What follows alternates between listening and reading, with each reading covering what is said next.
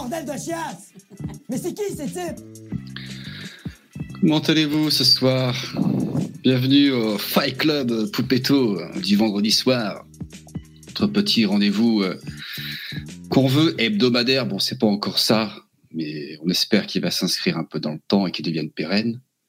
Euh, je vois. Donc, ce soir, la thématique, bon, elle a été un peu spoilée, c'est les surcotés. Donc, on va dérouler pendant deux heures. J'ai fait une petite liste de personnes surcotées. Euh, mais ça ne s'arrête pas qu'à des personnes. Ça s'arrête aussi, euh, ça s'élargit plutôt euh, à des faits, euh, des phénomènes, des, des actions de pensée et compagnie. Il a bossé, Poupetto, on dirait pas comme ça. D'ailleurs, son air fumiste. Il a travaillé un petit peu. Je vous cache pas que je vais essayer de dérouler ma petite entreprise. Je vais pas forcément prendre les gens en live. Ah, vraiment, si j'ai plus rien à raconter. Euh, je regarde un petit peu au niveau de la technique. Euh, deux petites secondes. Euh, vous me laissez deux petites secondes S'il vous plaît, merci. À tout de suite.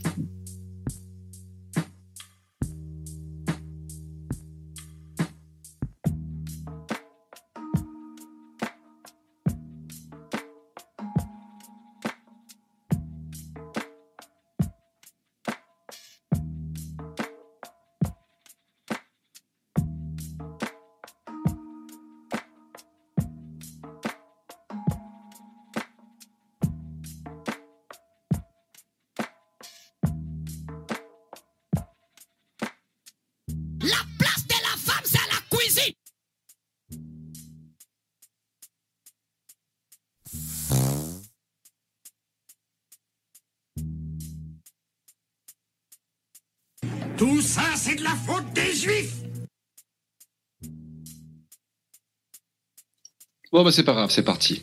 Écoutez, bienvenue ce soir. Euh...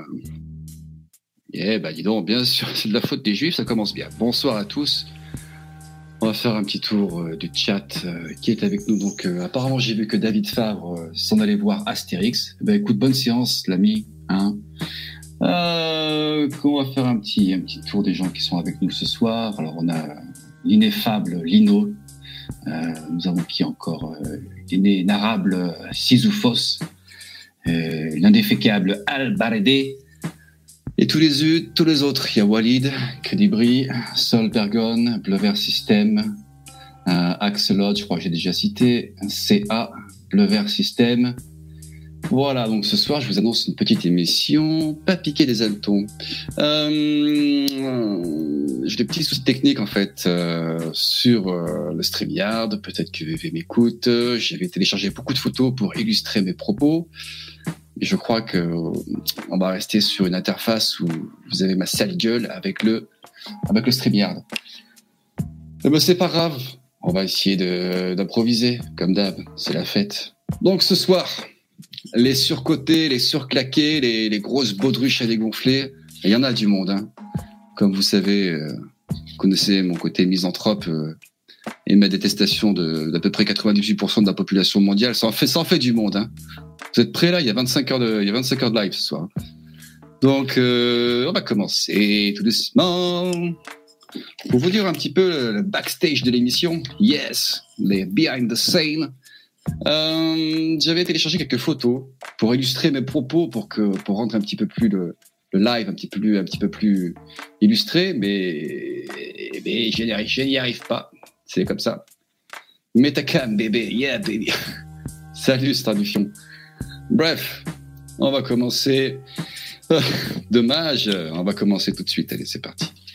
Next, premier invité qui va s'asseoir dans le siège du surcoté compagnie.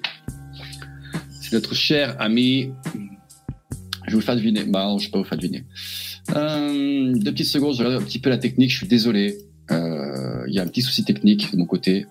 Laissez-moi 30 secondes pour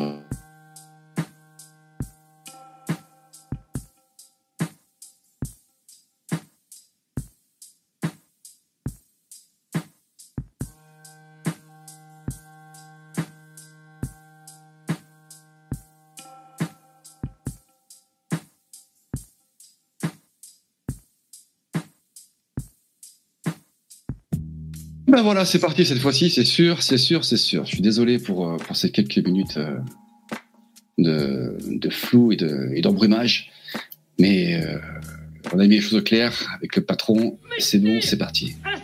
Alors donc, ce soir, c'est un peu sacrée soirée. hein. Vous vous rappelez un petit peu de, de, cette, euh, de, cette, émission télévisuelle qui passait dans les années 80 et début 90 avec, euh, avec euh, notre JP Foucault national et qui recevait un invité particulier. Ce soir, c'est pareil, nous on a un fauteuil, mais là on va recevoir euh, des gens en fait qui sont sur le côté.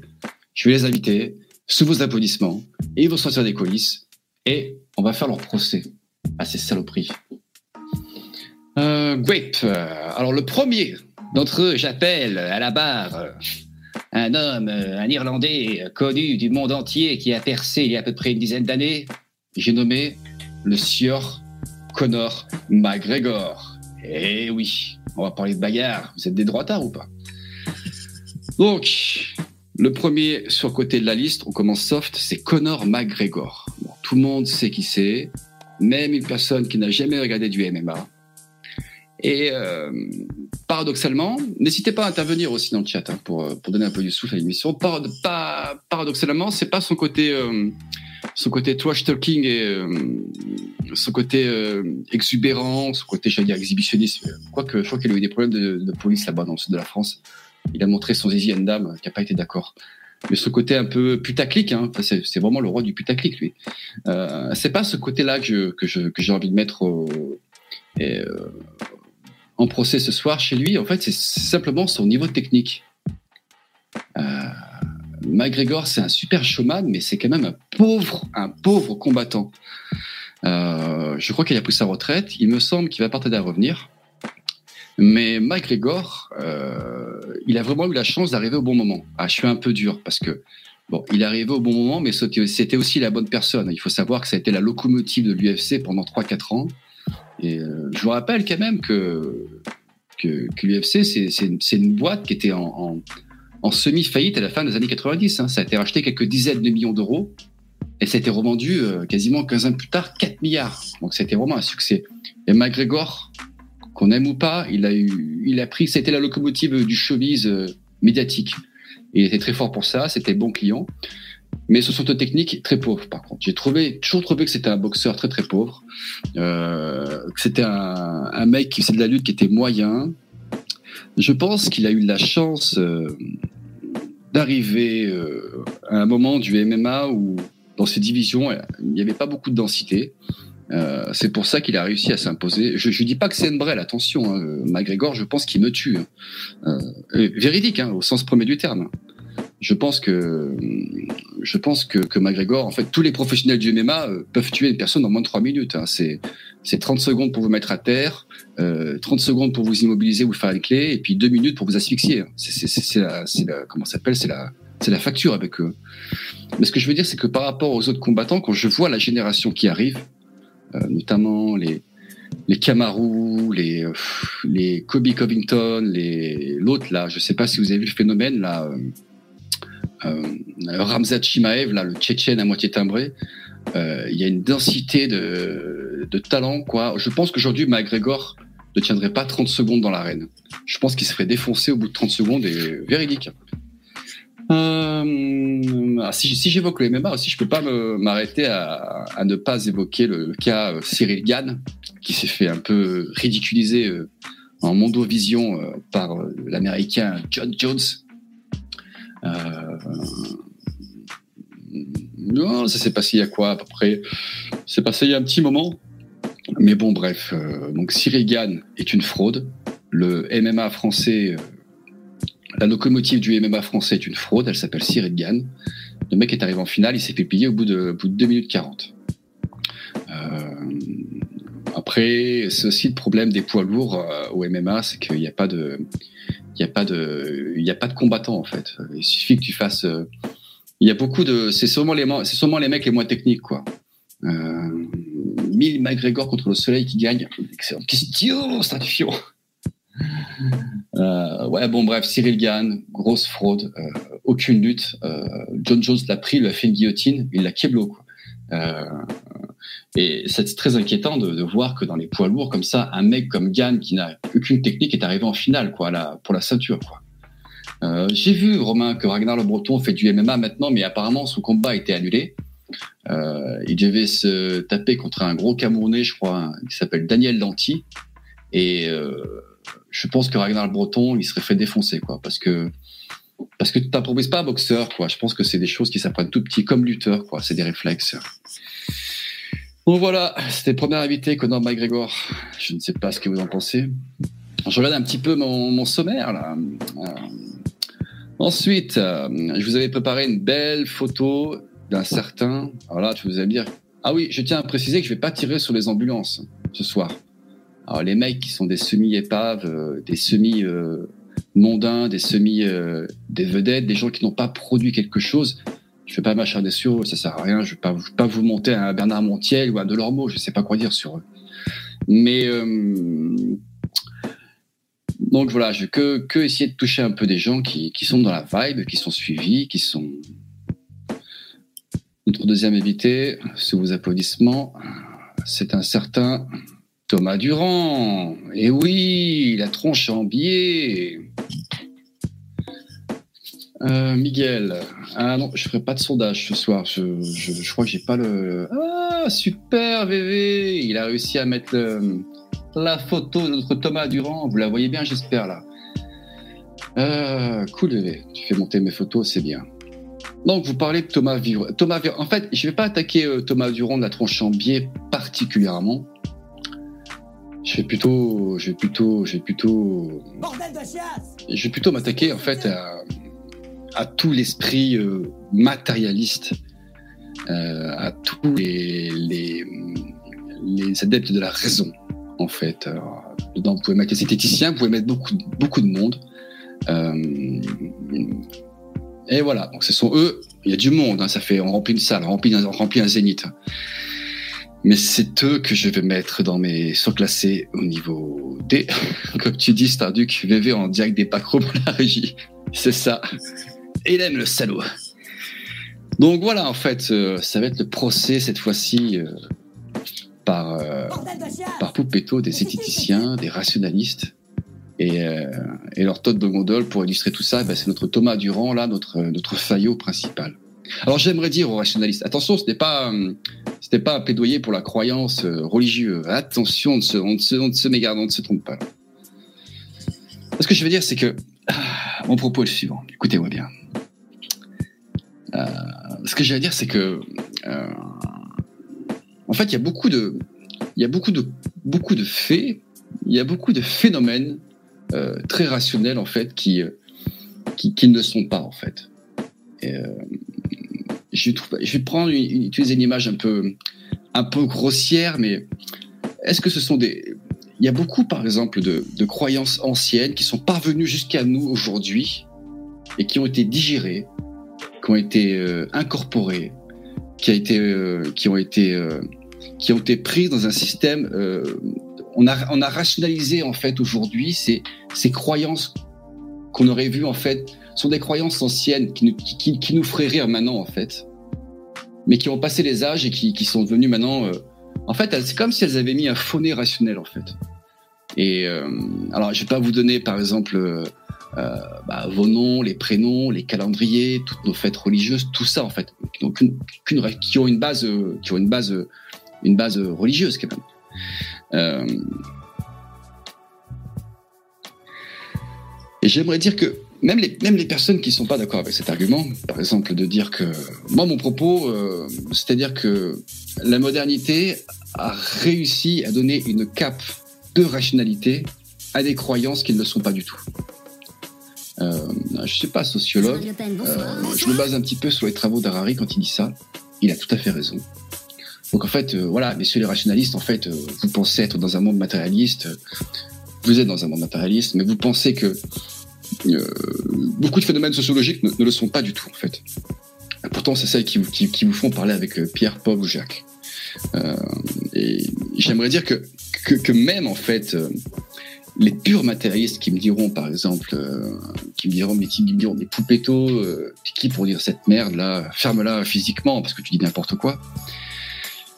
Euh, j'aimerais leur dire à ces gens-là, en fait, que, leur société matérialiste, euh, dont la chose là, cette société matérialiste, se, comment s'appelle, se, euh, s'invoque le plus en nous par, par, par la société de consommation qui caractérise tellement l'Occident. Là, je vois, il y, a Lino qui va bondir, qui va faire putain, il m'attaque sur le libéralisme. Non, c'est pas ce que je dis. Je dis juste que notre société de consommation, en fait, elle est régie par des pulsions non rationnelles. Et c'est ça le, paradoxe, en fait. Nous sommes dans une société, une société matérialiste de consommation qui est pourtant régie par des pulsions non rationnelles. J'en veux l'exemple typique 95% de vos achats ne sont pas, en fait. 95% de vos achats ne sont pas dû à de la raison. Et si vous pensez que a même 100% de vos achats, 100% de, votre comportement euh, consumériste, 100% de vos, comportements euh, euh, quand vous suivez une mode, 100% de, de, ces comportements, 100% par exemple de vos achats, on va, s'arrêter sur les achats, en fait, viennent d'une pulsion émotionnelle. Et quand vous, quand vous, quand vous arguez qu'ils sont, qui sont des, achats de raison, en fait, c'est c'est l'alibi que vous mettez dessus, en fait. Et donc voilà, en fait, les rationalistes. Vous êtes des gens non rationnels. voilà, c'est QFD. Bon, je vous ai copié ça, ça. Et j'aimerais dire aussi que euh, c'est tellement bien compris que euh, les nouveaux maîtres un peu de qui ont beaucoup brillé euh, dans les années 80, c'était le marketing en fait. en fait, je veux dire, l'exemple concret, c'est le marketing par exemple. qu'est-ce que le marketing? À part le marketing, en fait, c'est qu'est-ce que c'est le marketing? C'est la science pour rationaliser pour faire croire à l'acheteur, euh, euh, pour donner des arguments de raison à un acheteur, à ses, pulsions émotionnelles. C'est que ça le marketing. Ça, c'est une définition Madine Poupetto. Alors là, je m'excuse, mais là, on est, c'est costaud. Quoi. Le marketing, c'était voilà, c'est c'est plus ou moins une boîte à outils euh, qui fait baver, qu'on donne à qu'on donne à, un acheteur pour lui donner des alibis de raison pour acheter, en fait, pour pour donner euh, pour donner pour donner euh, pour donner vie à ses pulsions émotionnelles. Parce que demain, vous allez me dire, attends, Poupetto, j'ai acheté une maison dans un quartier sympa, euh, les voisins sont loin, c'est bien isolé, il est plein sud. Certes, d'accord, tu vas dire, oui, j'ai fait un achat de raison. Mais en fait, tu as eu un coup de cœur à cette maison, en fait, et t'es tombé amoureux, c'est l'amour que tu as. Je veux dire, tu as eu un, c'est un, espèce de phénomène amoureux, en fait, que tu as eu cette maison, parce que ça aurait pu être, tu aurais cherché peut-être 15 jours plus tard, tu serais tombé sur notre maison. Mais là, pour toi, c'est celle-ci, tu te l'expliques pas, et dessus, tu vas mettre beaucoup d'arguments de raison. Alors, bien sûr, après, si tu commences à comparer ça euh, avec, euh, par exemple, bien sûr, oui, comparer un, un logement en HLM, mais euh, je pense que le marketing est la preuve tangible, parce qu'on vit aussi, on est, on est bombardé de peu de, publicité. Je, vous garantis que les mecs du marketing, ils savent très bien ces choses-là, d'accord euh, mais moi, j'avais vu par exemple des campagnes Apple, euh, des campagnes internationales d'Apple pour des produits à la con, et euh, même au niveau des codes couleurs, toi, ils, ils, utilisaient des codes couleurs bien particuliers pour faire résonner un truc en toi bien particulier. Euh, le marketing, ça hack votre raison, hein, ça va chercher vos émotions, hein, celles que vous contrôlez pas. Et ça qui est très fort, quoi. Bon voilà, monsieur les rationalistes. Euh, putain, je vous ai mis une quenelle, les gars. Vous avez... euh, c'est tout pour vous dire que voilà, les matérialismes raison, vous vivez, dans un monde qui est régi par des, par des pulsions émotionnelles euh, sur lesquelles vous n'avez strictement euh, aucune, aucune prise. Voilà. Donc voilà, c'était mon procès, ces salopards de, de cet éthicien là. Puis ça me permet, je vais pas parler du vaccin parce que là il faudrait faire trois émissions en plus. Euh, comme le dit si bien, je vais rebondir sur ce que dit Canto, comme le dit si bien, l'homme maquille ses émotions de raison. C'est très juste et c'est tout à fait mon propos. C'est tout à fait mon propos. L'homme acquis ses émotions de raison, mais c'est tellement, c'est tellement évident, quoi. Je veux dire, tous vos achats, je veux dire, la publicité l'a compris.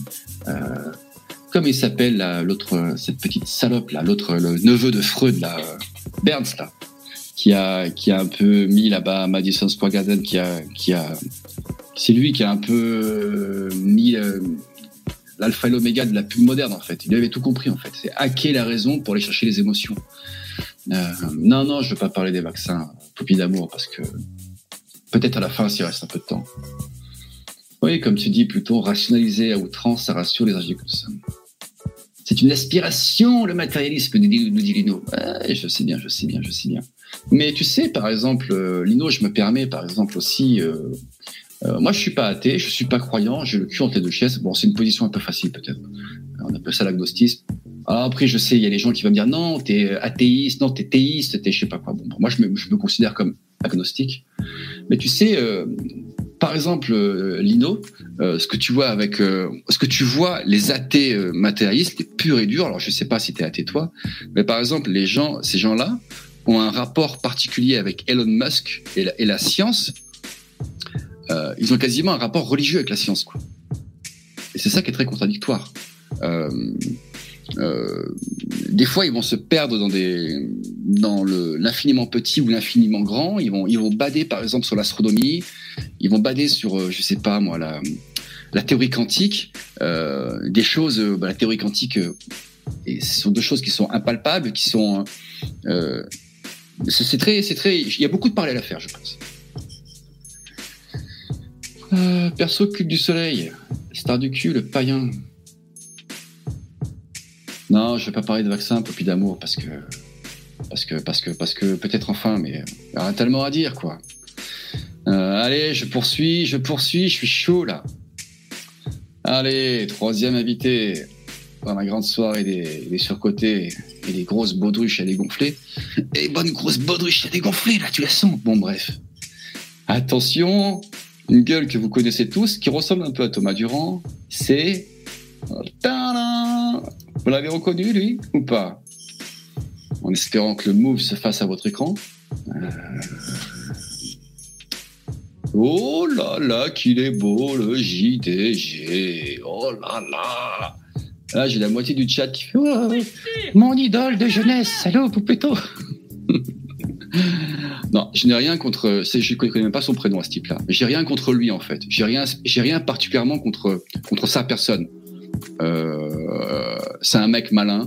Euh, c'est un YouTuber. Apparemment, moi, j'ai très peu suivi ses, vidéos, mais apparemment, c'est un mec qui qui sait de quoi il parle, qui a un vrai dire, domaine de compétences, qui sait mettre du fun. Je sais qu'il est toujours avec un autre un autre mec un peu gros là. Bref. Euh, non, non, moi je suis là pour, pour parler des jeux vidéo à l'âge adulte. C'est pas possible. C'est pas possible, les gars. Putain, mais là, si j'en- si j'enverrais un, un sondage, euh, ouais, c'est StatPol, je sais plus comment on, appelle ça. Mais je sûr que trois quarts des, gens ici dans, le chat jouent aux jeux vidéo. Ce n'est pas possible, les gars. Les jeux vidéo à l'âge adulte, ce n'est pas possible. C'est tout simplement ce que j'ai à dire. Et c'est pour ça que je classe les gens qui font des jeux vidéo à l'âge adulte c'est pas des surcotés, je veux dire, c'est des- claqués tout court. Ce sont des gens qui sont claqués, je pense. Euh, attends, je reviendrai plus tard aussi, la nostalgie. Euh, parce que aussi, c'est surcoté la nostalgie, d'accord. Euh, Lino, attends, mon petit gars, j'ai des cartouches là. Bon, bref, ce que j'avais à dire sur. Euh, c'est Frédéric Molas, c'est ça. Euh, les gars, après, quand vous sortez du lycée, les jeux vidéo, c'est fini. C'est fini les jeux vidéo pour une simple et bonne raison que la vie est trop courte. Putain, écoutez euh, Papy Poupetto là, écoutez-le, putain, avec sa canne et sa, sa barbe blanche là. Ce que j'ai à vous dire, c'est que de 18 à 30 ans, euh, derrière vous c'est quoi? C'est des enfants qui sont encore au lycée. Devant vous c'est quoi? C'est des jeunes actifs qui commencent à mettre un pied euh, eh ben, dans les impératifs euh, de la vie sociale, les gamins, les crédits, les maisons et compagnie, que de 18 à 30 ans, vous avez 12 années, une décennie de liberté folle. Et s'enchaîner, s'enchaîner, le mot est un peu dur, mais, mais jouer à des jeux vidéo pendant cette période, je trouve ça absurde. Je trouve ça complètement absurde.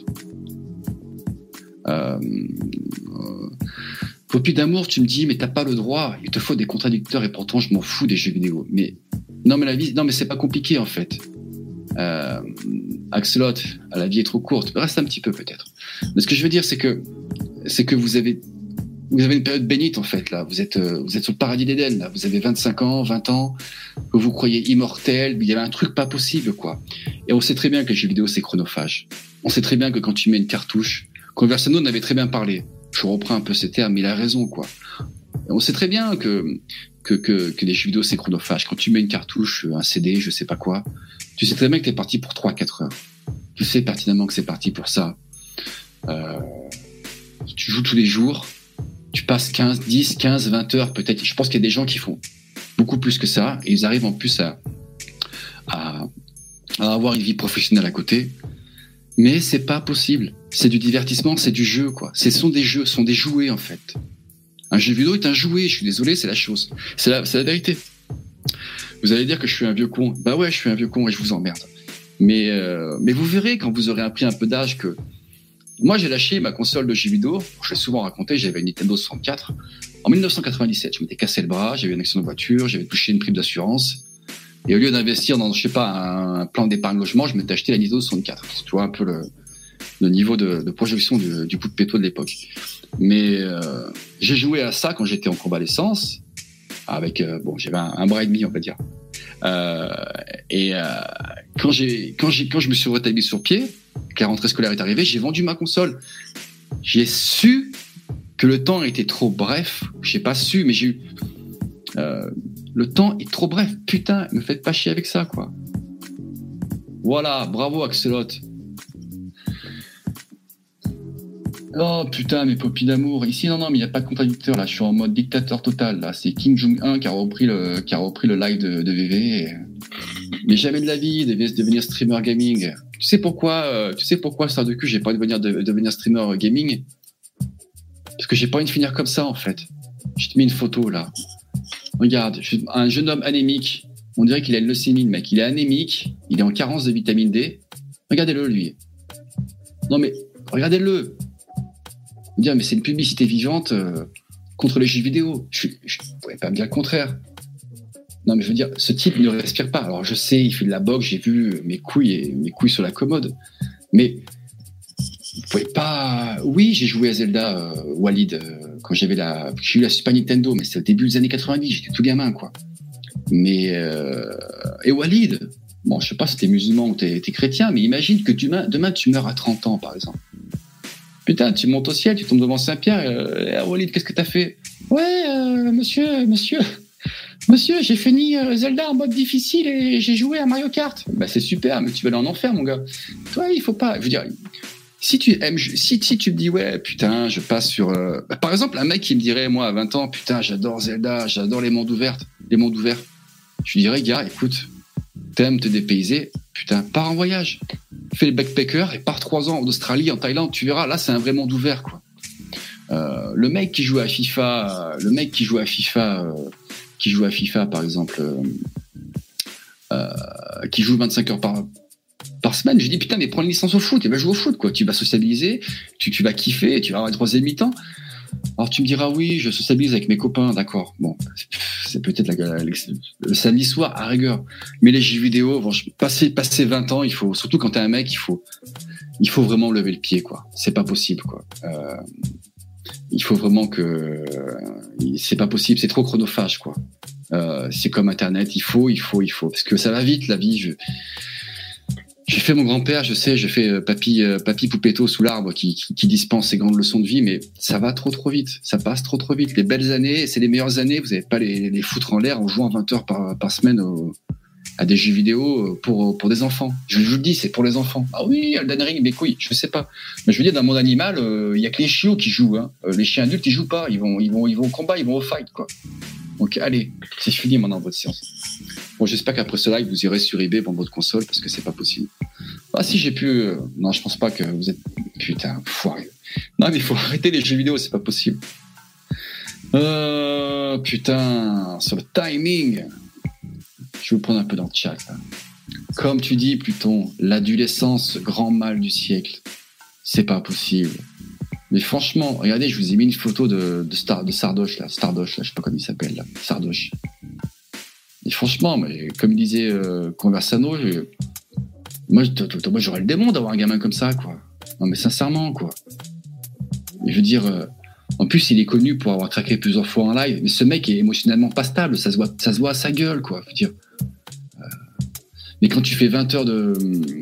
Quand tu fais 20 heures de. Quand tu fais pas, il doit faire des semaines de 40 heures de jeux vidéo, quoi. C'est son boulot. Bah oui, il est streamer, tu me diras. Mais c'est pas possible, c'est être en gogol, quoi. Tu me diras, oui, il est streamer, il gagne des milliers d'euros, je sais pas quoi, il a une gonzesse très bien pour lui, mais c'est pas la vie. C'est tout ce que j'ai à dire. Le temps passe trop vite et foutez-moi vos consoles sur eBay et, et, faites votre passeport et allez voyager et arrêtez de me casser les couilles. Faites-moi pas chier là-dessus, c'est bon. Putain. Axelot. Mais c'est alors, non mais alors, non mais toi, toi, toi, t'es un vrai matérialiste. Sardoche, 30 ans, millionnaire, je pense aussi, 30 ans. Meuf, 10 sur 10, ça je l'ai pas vu. Et toi? Ah non, mais moi je suis pas, j'ai pas 30 ans, je suis pas millionnaire. Est-ce qu'il est heureux, en fait? La question elle est là, quoi. Est-ce qu'il a vu du pays, toi? Est-ce qu'il a vu euh, c'est quoi, c'est quoi la conception métaphysique de la vie de Sardoche en fait Euh, euh, Est-ce que Sardoche il est, est-ce que Sardoche qu'est-ce qu'il va raconter Qu'est-ce qu'il peut me raconter de sa vie, Sardoche? J'ai joué 40 heures à Zelda, j'ai une meuf 10 sur 10. Est-ce qu'il est heureux ce type? Est-ce que je sais pas moi Est-ce qu'il a, vécu ce type? Tout simplement, est-ce qu'il a vécu? Non, il a pas vécu. Mais moi, je te garantis que je prends un Sardoche, un Sardoche là, les couilles, qui a 30 ans, euh, dans les années 70. Le mec avait, avait, vécu euh, quatre vies de Sardoche en fait déjà. Et en fait, il avait, une philosophie de vie quoi. Je veux dire, euh, euh, le mec était rempli de quelque chose quoi. Ce que Sardoche n'est pas en fait. Je suis désolé de te dire, il ce mec est vide. Pour moi, il est vide. Voilà, écoutez le daron qui parle. Putain. Allez, je poursuis notre sacrée soirée euh, pour les surclassés là. Bon allez, on va prendre la thématique. euh, on va prendre la thématique. euh, on putain, on est chaud là. On va prendre la thématique. la thématique.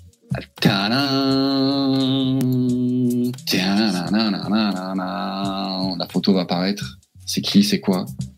Alors là, je vais pas faire des amis, je sais, je m'en bats les couilles. Non, vous inquiétez pas, ce sont pas les femmes qui sont surcotées. Euh, c'est pas une invitation à l'homosexualité euh, ou, à ce que je ou autre chose. Les filles de 20 ans sont surcotées, mais grave. Putain, on dira jamais assez, quoi. Les filles de 20 ans sont surcotées. Attention, je ne fais pas un procès aux filles, aux filles françaises. Euh, je sais que c'est un peu la mode dans YouTube game de droite à dire, à dire euh, ah la fille française, elle est claquée, c'est une espèce de parisienne. Non, c'est faux. Ça, je, je, veux pas entendre ce discours parce que c'est faux. Et c'est que les mecs ils sont tombés sur la mauvaise, ils ont pas cherché à comprendre. Mais la fille de, de 20 ans est claquée, quoi. Euh, je suis désolé, quoi. Aucune profondeur. Ah ah, la profondeur, ça vous excite. Aucune profondeur verticale et horizontale, j'aimerais dire. Euh, la fille de 20 ans est claquée déjà pour les mecs de 40 ans comme moi, d'accord? N'essayez pas de draguer des filles de 20 ans, vous allez leur faire peur. Je pense qu'autour d'elles, il y a déjà suffisamment de mecs. Et surtout, vous allez vous faire chier avec parce que, parce que vous n'avez pas même vécu. C'est tout à fait normal, d'accord? Même les mecs de 25 ans, essayez d'avoir une fille de votre âge. Et même une fille un peu mieux. Moi, j'en appelle à la, comment s'appelle, à la, à la Brigitte euh, macronisation de la France, quoi. C'est-à-dire que, d'essayer de prendre des meufs. Je, je sais que, après, c'est le grand dilemme, tu sais, euh, c'est un- c'est comment s'appelle, le grand dilemme, euh, virginité, euh, je sais pas quoi. Moi, une fille de 20 ans, mais moi, me fait pas, physiquement, c'est très jolie, c'est une très belle femme. Mais si tu vois un peu sur, le même, le, court terme un peu long, putain, mais qu'est-ce que tu vas raconter, quoi? C'est le procès des filles de 20 ans et c'est aussi, comment s'appelle, euh, par le procès, la, la remise en lumière des femmes qui ont 30 ans, qui ont 32, 33, 35 ans. C'est encore jeune. Mais les filles qui ont un peu de vécu.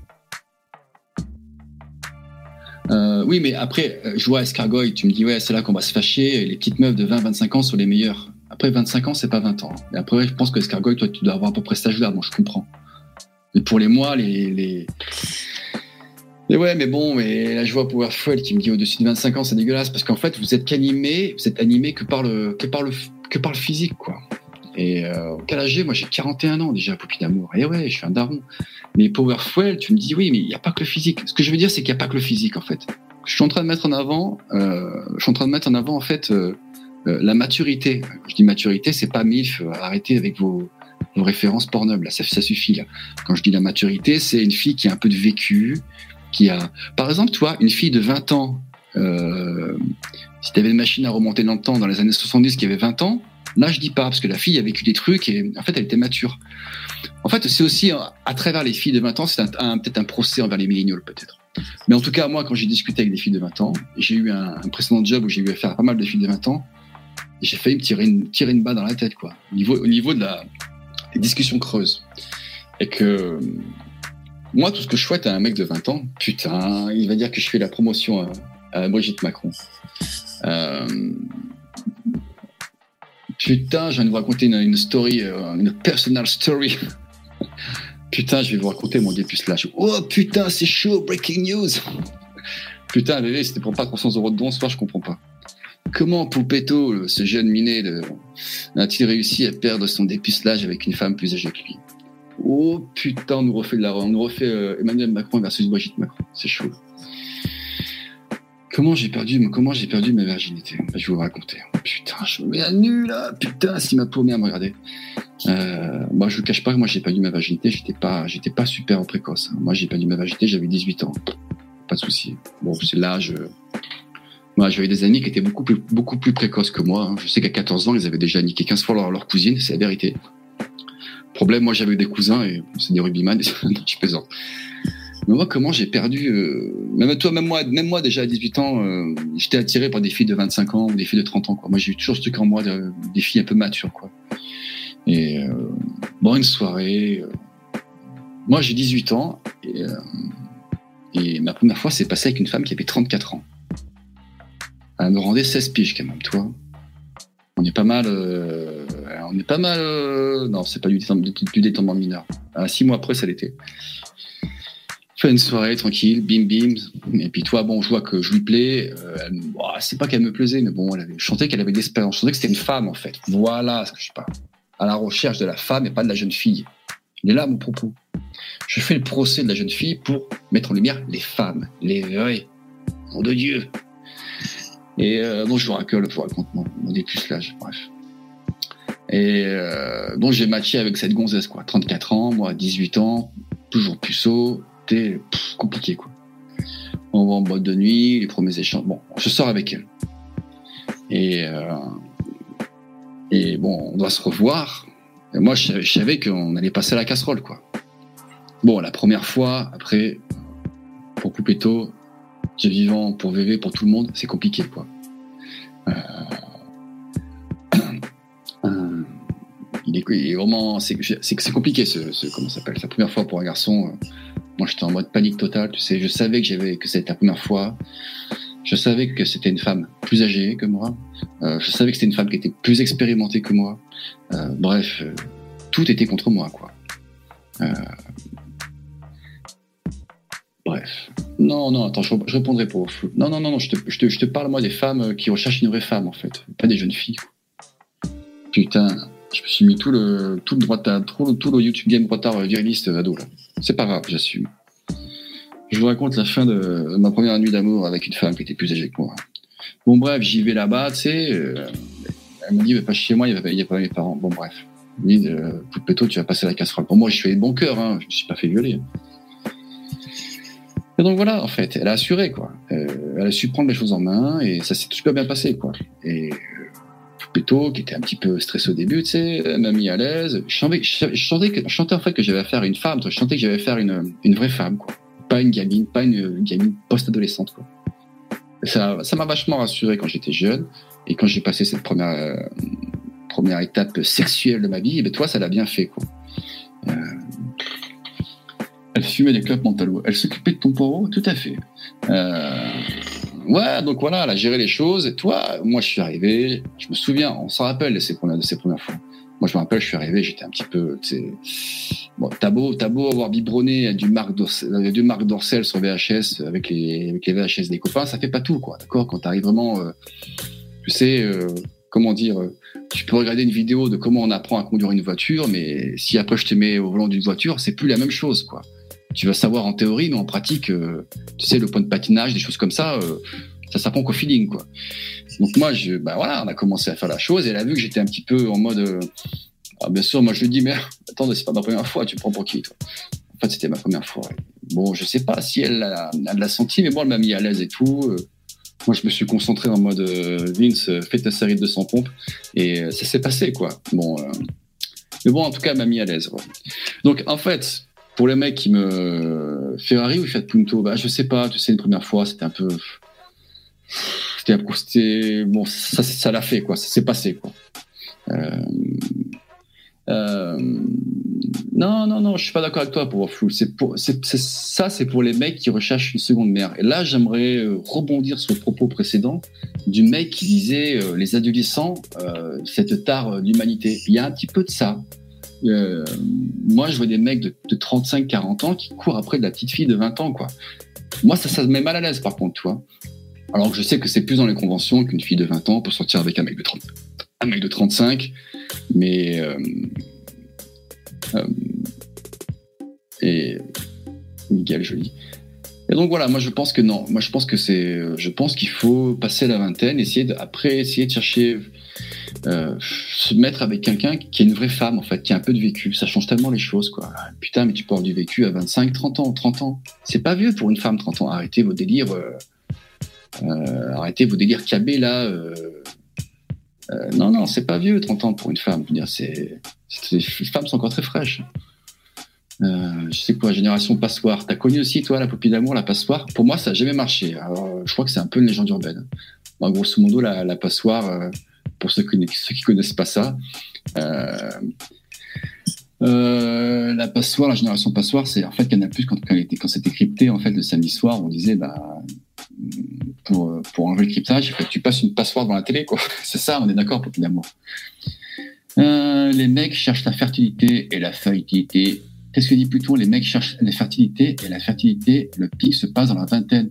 Mais c'est faux. Mais oui, le pic se passe dans la, dans la. Mais je je t'amène des filles de 35 ans qui sont, qui sont tombées à la renverse, quoi. Qui font la nique à des meufs de 25 ans. Large, large, large. Et une fille à 35 ans n'est plus aussi fertile qu'une fille de 25 ans, mais elle peut encore avoir des bébés, quoi. Donc, euh, il faut arrêter avec ce délire. Euh... Je, je, suis désolé, c'est un peu un délire Pluton, c'est un peu un délire incel. Je suis désolé, ça. Euh, tu l'es peut-être pas, mais il euh, y, a, y, a un fumé d'incellisme là-dedans. Tu sais, euh, il faut prendre la fille à 25 ans, à 28 ans, elle est trop vieille. et puis après, tu sais, je, je vais rebondir sur l'autre argument incel qui qui est complètement déglingué. Tu sais, ouais, tu sais, nous les hommes, on dédie comme du vin et les femmes, c'est sa pute, elles disent comme du lait. D'accord? C'est l'argument que je retrouve chez les incels. Les mecs, tu crois que à 60 ans, tu vas ressembler à Georges Clooney? Ben peut-être, c'est tout ce que je te souhaite, mais il y a de grandes chances aussi que tu ressembles à Michel Houellebecq. Dans la vérité, elle est là, quoi. Mais tu crois que le temps aussi, euh, les femmes, il y a des femmes qui s'entretiennent, qui font du sport, qui à 50 ans, encore des, des femmes euh, mûres, matures, mais je sais pas, moi, prends Sophie Marceau, par exemple. Elle, je qu'elle a 55 ans, elle a encore, elle a encore, une, belle femme, quoi. Et euh, il y a des mecs à 60 ans, ils sont claqués, quoi. Je veux dire, bah, Pluton, bah ouais, Pluton, t'es une femme, franchement, j'en doute un petit peu, quoi. Sincèrement, j'en doute. Virginie Elfira à droite avec Lino. Alors, je sais que tu, que tu, fantasmes sur elle. Euh, je sais pas quel âge elle a, elle doit avoir 35 ans passés, je pense. Mais oui, c'est une femme en tout cas. Toi, tu, tu, tu, tu, vois que c'est une femme. Je sais pas, il y a un truc quoi. Tu vois que c'est une adulte en fait. J'en reviens quand même à ce qu'a dit précédemment le. Putain, j'ai oublié son nom qui parlait des adolescents. Il y a un petit côté de ça. Hein. Bon, allez, on va continuer sur notre super soirée. Qu'est-ce que je vais vous mettre tout de suite, là? Putain, j'ai envoyé les, trucs. Euh... Putain, je garde le meilleur pour la fin, quoi. Euh... Putain. Mmh... Putain, je vais rajouter, lui. Alors, euh... je vous ai mis une. D'amour, résumé du live. Poupetto kiffe les cougars. Euh, non, Poupetto, pas, pas, kiffe pas les cougars. Moi, j'aime bien les femmes qui sont femmes, en fait, et pas adolescentes. Alors lui, j'ai pas pu m'empêcher quand j'ai fait ma, ma recherche euh, tout à l'heure sur Google pour essayer de vous mettre des photos. Mais je me suis arrêté sur lui, je sais pas pourquoi. J'ai tellement trouvé ça grotesque que je me suis dit c'est pas possible, faut que je le mette, euh, faut que je le mette, euh, faut que je le mette dans l'émission ce soir. Euh, je vous en avais déjà parlé dans la, dans la précédente émission, mais c'est pour moi, c'est pour moi tout ce qui va pas dans cette, dans cette quête du virilisme en fait. Après le tatouage, espèce d'artefact, euh, euh, ça va pas du tout quoi. Alors tu vas me dire oui, mais le tatouage il est joli, peut-être. C'est pas la question en fait. Moi je vois un mec là, on dirait Sardoche, on dirait Sardoche qui s'est pris, euh, qui s'est pris de, de, de, deux tiers de, torse là. Le mec il a pas de muscle, il a, il a, il a, il commence à avoir un sein de femme et il s'est fait un gros tatouage maori. C'est dommage parce que sur la photo, quand elle est en haute définition, tu peux lire sur une branche du tatouage maori, il a écrit le mot Tyler je pense qu'il fait référence à Fight Club. Alors, tu vois, le mec, dans quel, délire il est, en fait? Oui, les tatouages encore, comme tu dis, mais, je n'ai pas pu m'en empêcher, je ne vais pas rester longtemps dessus. Mais quand j'ai vu ce tatouage, j'ai pas pu m'empêcher pour, pour. Le mec n'a pas changé, hein, ce, sera toujours une, ce sera toujours une fiotte. Mais là, il a eu ce tatouage, maintenant, il pense qu'il a, capté les qualités ancestrales du peuple maori, je ne sais quoi. Je sais pas son délire. Et. Euh, bref. Euh, Fight Club, son côté, Poupetto, voyons. Euh, Fight Club, il est un peu surcoté. Je suis d'accord avec toi, Lino. Le film Fight Club, euh, je l'ai vu, moi je l'ai vu à 25, bah, je l'ai vu, à, je sais pas quand il est sorti, c'est un film qui a 20 ans déjà. Moi je l'ai vu à 23, 24 ans. J'avais trouvé, j'avais trouvé ça, j'avais trouvé ça très impressionnant, bien sûr. C'est l'âge qui veut ça aussi. Euh, euh, c'est l'âge qui veut ça. Quand tu as 23 ans, tu... bon bref, c'est un film qui te parle, tu sais que t'es un peu est-ce que tu as fini ta crise d'adolescence? Je ne sais pas, mais, mais je l'ai revu beaucoup plus tard. J'ai fait découvrir à une copine euh, que j'avais 40 piges. Et tu vois, je me suis aperçu dans ce film qu'il y avait quand même une philosophie euh, un peu d'adolescent, euh, un peu d'antifa. Bah, c'est Converso qui dit ça. Bon, c'est peut-être pas moi forcément un film d'antifa, mais une espèce de révolte juvénile un peu, toi. Tu, tu vois que c'est un film qui a été calibré pour les, pour les mecs de 25 ans. Tu vois tout à fait, quoi. Je trouve que c'est un film qui n'est pas très bien vieilli. Mais mais voilà. La vie est trop courte, en effet, Saint-Michel. Putain, Saint-Michel, casse pas les couilles. Qu'est-ce que je vous envoie après là? Et allez, c'est parti. Putain, je vous ai tous fait. Allez, je vous envoie votre pote. Je vous envoie votre pote là, les virilistes de droite là. Je vous encule. voilà, je vous envoie votre pote là. Allez, c'est parti. Il arrive, il a reconnu, c'est qui? C'est votre ami Baptiste Marché.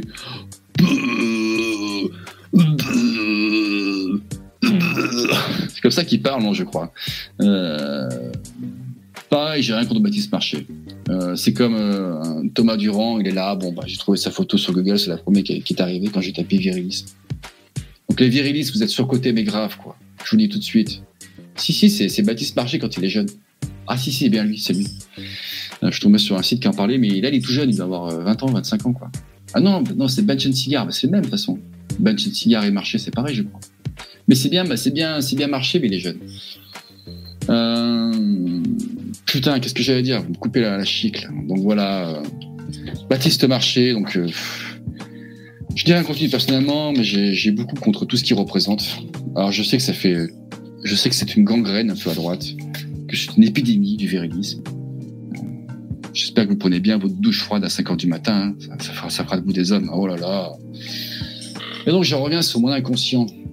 Euh, j'aurais pu, vous, j'aurais pu vous, vous, sortir une, une, photo de Zemmour, en fait. Ça aurait été plus simple pour vous, pour vous, pour vous montrer ce que c'est vraiment la virilité, quoi. C'est sûrement pas manger une tête de veau avec du pinard et en poussant de la faute dans une jeep en fumant un cigare. C'est pas ça la vérité. La vérité, quand tu l'as, t'as pas besoin d'en témoigner. T'as pas besoin d'en faire des caisses, en fait. Euh, après, je vais vous mettre une deuxième photo qui, va faire un parallèle avec cette première photo. Vous n'allez pas me croire, moi c'est ma théorie, j'en suis persuadé, c'est tout. Et vous allez me dire, ouais, mais bu, c'est pas grave. Si c'est moi le DJ, donc je vous dis, Baptiste Marché, posture viriliste, on connaît le Baptiste Marché, on connaît cette, on connaît cette frange viriliste, on connaît cette frange viriliste à droite, on connaît cette frange, il faut, il faut montrer sa virilité. On connaît cette frange, euh, le pote à VV avec sa moustache de, poilu là, qui met des théos de flammes de mes couilles. Là. On connaît tout ce délire. Même Cabé, je le mets dans le lot, d'accord? Euh. Et moi, je vais te dire un truc. Écoute-moi bien là, parce que là, on fait la 5 minutes métaphysique de ouf. Ce que je veux te dire, ce type-là, quand tu es obligé de montrer ta virilité, comme celle-ci, alors il y, a deux cas. Il y a deux cas. Soit tu fais ça pour euh, avec un Baptiste Marché, je prends l'exemple sur lui parce que c'est le plus le plus caricatural peut-être pas, mais bon bref. Euh, ce que je veux dire, c'est que oui, mais Supra, il est viril, Baptiste, mais il est trop viril en fait. Et ça, ça cache quelque chose, d'après moi. Parce que Zemmour, comme je t'ai dit, il est viril. Pourtant, Zemmour, il fait, il fait 45 kilos, Zemmour. Quoi. De Zemmour, demain, s'il ferait de la boxe, il faudrait inventer un, une catégorie de poids, quoi. C'est même pas poids mouche, Zemmour, c'est poids moustique, quoi. C'est poids, poids puce, quoi. Je sais pas, il faudrait inventer une, poids, une catégorie de poids particulier pour lui. Pourtant, Zemmour, Supra, moi je te le dis, le problème c'est que Supra, c'est que tu restes en surface. Le problème il est là en fait. Tu vois une tête de bœuf, tu vois un mec qui fait de la fonte, pour toi c'est bon, il est viril. Euh, pourtant Zemmour, niveau virilité, mais il, le baise marché, dix, mille fois quoi. Rien que pour, euh, ne serait-ce que Marché, ce qu'aurait subi euh, Marché, serait allé euh, sur les plateaux euh, ou ce qu'a Zemmour dans la gueule, mais Marché, il partirait en pleurant, je te le dis.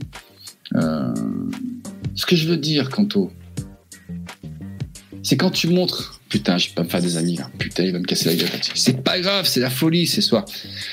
Ce que je veux dire, c'est quand tu as besoin de montrer ta, ta virilité comme ça, quand tu as besoin de surexposer ta vérité. Moi, tu sais, tu sais, tu sais les gens, tu sais les gens qui ont, tu sais l'autre catégorie de personnes qui, qui est obligée de monter, qui, qui, qui joue de cette de cet imaginaire de la, vérité, de, la vérité. Tu sais, tu sais, tu sais, c'est qui ces, ces personnes? Là, je vous les ai mis en photo, d'accord? Et vous allez trouver les points communs. Vous allez trouver les points communs. Je vous ai mis la photo qui arrive de suite. C'est parti. Vous les faites les connexions ou pas? Est-ce que vous faites des connexions? Est-ce que vous faites les connexions là? Là, on a, on a deux homosexuels qui font une gay pride, qui sont habillés en cuir, qui ont tous les attributs de la virilité. Est-ce qu'ils sont virils, ces mecs-là? Je sais pas, je pose la question à Kanto. Il y a toutes sortes de vérités possibles. T'as des mecs en cuir, euh, musclés, avec des bracelets, look motard. Est-ce que ces mecs, ils sont virils? Bah, je te pose la question, Kanto. Ils sont virils aussi, là. Pourtant, c'est des, des, des putains de c'est des gays, quoi. Voilà, c'est tout ce que j'avais à dire. C'est que, par exemple, eux, ils ont compris l'imaginaire de la vérité, ils s'en amusent même. Ils le détournent, ils y vont à fond dedans, parce que c'est leur délire. Eux, ils assument le délire. Alors que Marché, ma conclusion, ce que j'ai à dire sur lui, c'est que Marché dans son inconscient, et tous les gens qui vont surjouer la virilité, je sais qu'à droite, Freud, ça fait chier du monde. Mais c'est pas grave, parce que ça vous fait chier, je vais vous le balancer quand même dans la gueule. Que ça suffit, on parle de choses sérieuses. Je veux dire, quand tu surjoues quelque chose, en fait, c'est quelque chose qui est forcément refoulé au fond de toi, Euh, Qu'est-ce que c'est le refoulé? C'est un mécanisme de défense. Quand un individu, euh, il repousse en soi des pulsions euh, que son inconscient juge malsaines. Et quand ces pulsions, elles n'arrivent pas à être refoulées, en fait, elles sortent d'un- d'une autre manière, en fait. Bon, moi, je te dis, Barchier, hétérosexuel, euh, les mecs que j'ai mis juste avant, eux aussi, homosexuels, viril, pareil, mais gros PD. Ce que j'ai à dire là-dessus, c'est que eux, là, la différence entre eux et Marché, c'est que eux, ils ont compris et ils utilisent les stéréotypes de la virilité à des fins euh, sexuelles et tout, alors que lui, les stéréotypes de la vérité, il veut jouer avec, mais en fait, ça cache autre chose. C'est tout ce que j'ai à dire. Vous ferez vos connexions chez vous. Vous avez le week-end pour ça. J'ai raison, ne me faites pas chier. C'est vrai. Réfléchissez bien à ça. Je dire, réfléchissez bien à ça. Et même marcher, quand il sait que, par exemple, non, non, mais bon, c'est inconscient, de toute façon, je ne sais pas. Mais moi, c'est tout de suite ce que ça m'évoque. Je sais que vous allez me dire, putain, mais c'est tiré par les cheveux. Le problème avec les virilistes, putain, le problème avec les virilistes, c'est que tu remarqueras qu'avec les virilistes, un mec comme KB par exemple, alors KB était théorie, pas de problème, il est pas de famille. Mais quand tu lui présentes des 8 sur 10, il va dire ouais, 5,5, 6, ouais. Tu vas le marcher, tu lui présentes une fille magnifique, il va dire ouais, même pas qu'un bâton, toi. Mecs, ils sont hyper, ils font une fine bouche de ouf sur les meufs, quoi. Écoute, pour moi, c'est hyper trouble. Je sais pas ce qui se passe dans leur inconscient. J'ai pas inventé la, la machine à scanner les inconscients. Mais je peux te dire qu'il se passe des choses chez les virilistes comme ça, mais qu'il assume, hein. Un peu. Il se passe des choses bizarres, quoi. Et c'est pas très hétérosexuel, c'est tout ce que j'ai à dire. Ah ah, elle voulait pas venir celle-là. Supra, dans certains peuples, il est viril d'avoir des relations entre hommes. Eh ben, peut-être, mais euh, tu vois un petit peu qui est dans le stream Putain.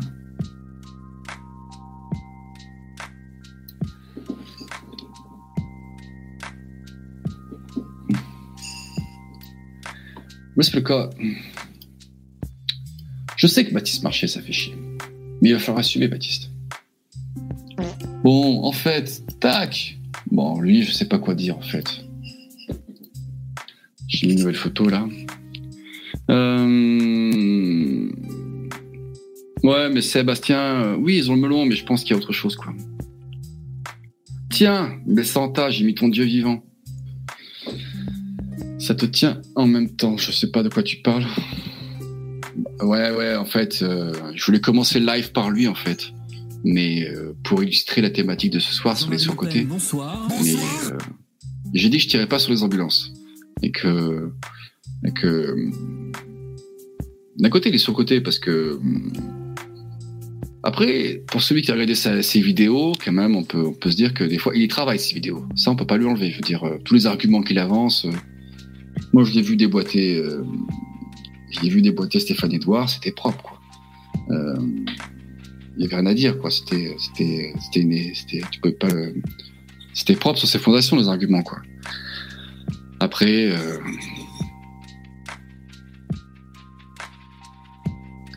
Bon, qu'est-ce que vous me dites dans, la, dans, le chat là? Ouais, mais euh, mais Kanto, quand je te parle de vérité, moi je te parle de la, de la représentation de la vérité, d'accord?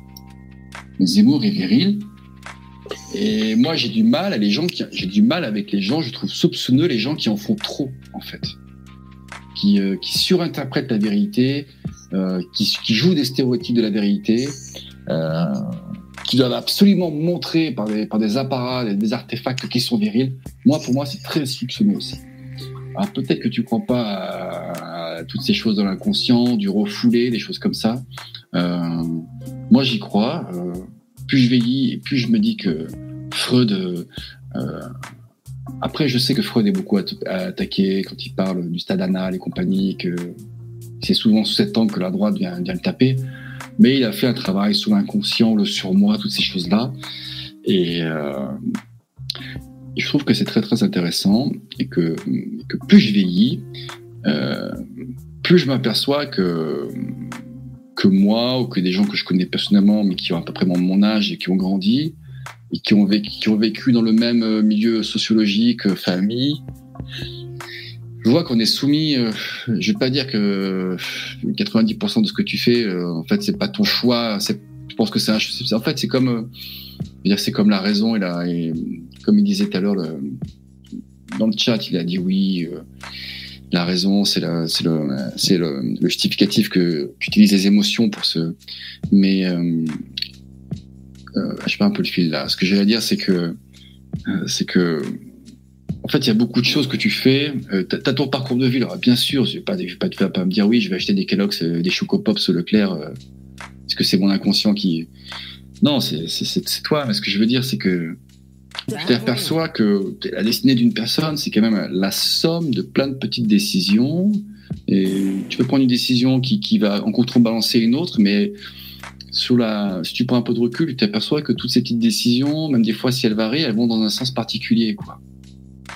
Et ce sens particulier, et ben des fois, euh, quand tu avais 20 ans, tu voulais pas que ça aille là, en fait.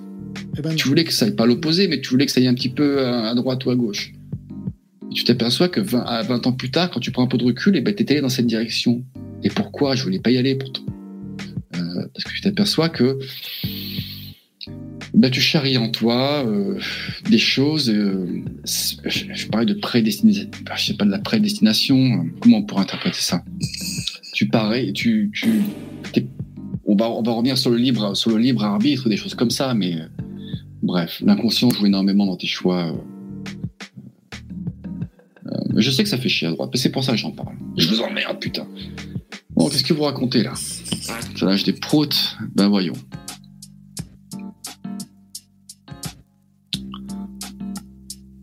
Hmm. Euh, Goya, oui je sais. Goya est pas intéressant. hein. On va prendre une petite pause, il est 10h. Je vous retrouve dans deux minutes. À tout de suite.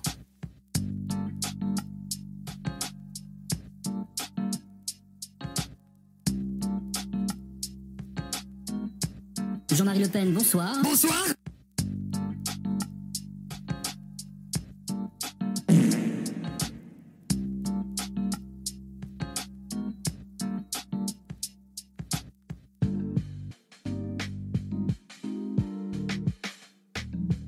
Jean-Marie Le Pen, bonsoir. Bonsoir.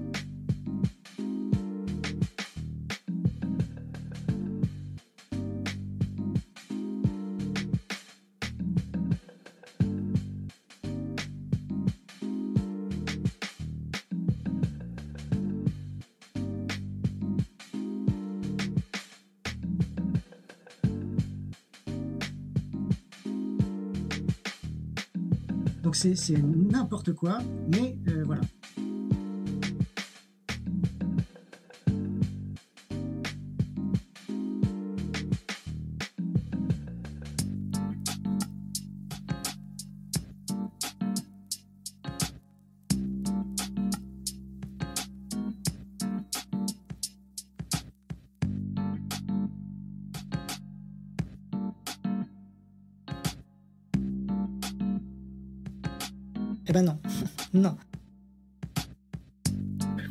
Je vais laisser Goya en fond, il va bien comme ça. Thomas et Poupetto. Alors, et vous, alors, cette soirée un petit peu des, des surcotés, euh, qui est-ce que vous estimez être surcoté actuellement? Est-ce que Macron est surcoté, par exemple? C'est une excellente question. Moi, je pense pas. Pas pour, ça pas pour, pas pour autant dire que je l'aime. Mais je pense que. Je pense que pour arriver à des thèmes. Je me répète, j'ai déjà parlé dans les lives. Je vais prendre vos questions plutôt, ou plutôt vos, vos affirmations. Tu me dis Walter White, tu connais l'observateur? Je suis tombé sur quelques vidéos de lui. Si j'ai cru comprendre, euh, c'est un peu le, roi des incels. Euh, euh, voilà, lui c'est un full incel. Qui comment s'appelle Je crois qu'il tape pas mal dans la dans la call girl. Voilà, pour lui les filles sont voilà, c'est un pire incel. Non, pour moi c'est pour moi c'est ouais, bah oui.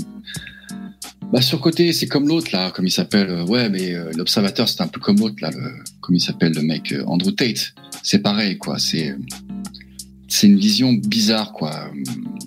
C'est une vision bizarre et je sais pas. je trouve que en plus, je trouve qu'ils enferment beaucoup de gens dans leur bulle, en fait. Ils enferment beaucoup de, jeunes hommes dans une bulle, en fait, de virilisme complètement, complètement défoncé, quoi. Euh, c'est bien d'être un peu viril. Bon, bien sûr que c'est beau quand t'as as, un corps, quand, tu vois ton, ton, six-pack, comme ils disent à Los Angeles, quand tu vois ton six-pack et tu que t'es pas en surpoids ou que t'as que que pas le comment s'appelle euh, t'es un peu rasé, coiffé, que tu que tu portes bien des fringues, c'est tellement important aussi dans le dans le être la façon d'être sapé. C'est tellement c'est tellement important dans le dans le comment s'appelle quand tu vas aborder une femme. Euh, euh, vraiment, quoi. C'est très, euh, la façon dont tu te sapes, c'est très important. Quoi. Ça en dit tellement sur toi, ça en dit tellement lourd sur toi. Euh, mais euh, ouais, cette, cette, cette partie du YouTube game de droite là. Moi, je te dis, je, je, je m'exècre cette, cette partie YouTube, du YouTube game droitard euh, viriliste. Ouais, je la trouve, je la trouve, en fait, je la trouve très gamin. Je trouve, j'ai l'impression que c'est des gamins. Franchement, j'ai l'impression, j'ai l'impression d'être au collège avec ces gens-là, quoi. Euh, toi, niveau collège, quoi, niveau sixième, cinquième, quoi. Hey, t'es pas, t'es, t'es, t'es, un peu, c'est vraiment, j'ai l'impression que c'est ce niveau, quoi. Pour moi, c'est pas adulte, quoi. Oh. Corps Alors, euh, Macron est pas surcoté, il est saupoudré, il est aussi, mais bon, l'un n'empêche pas l'autre, quoi. Euh, T'as des gens qui prennent de la drogue et qui sont très performants. Euh, par exemple, Elon Musk, n'est-ce pas, Lino? Non, je plaisante. Ah oui, est-ce que Elon Musk est sur côté? Oh putain Non, je pense pas qu'Elon Musk est sur côté quand même, parce que ce qu'il s'apprête, ce qu'il fait, c'est quand même assez fort. Il faut, l'avouer, c'est quand même un mec qui, euh, il est sous côté là. Non, je pense qu'il est à sa place. Je pense qu'il est pas sur côté. Je pense qu'il est pas sous côté. Je pense qu'il est vraiment à sa place. Euh, sa place est pas mal quand même. Il est, il est reconnu comme un putain de entrepreneur euh, qui, a fait des paris. Euh, euh, je pense que ouais non, c'est un mec dans son business. Tiens, tiens, tiens, tiens la route après.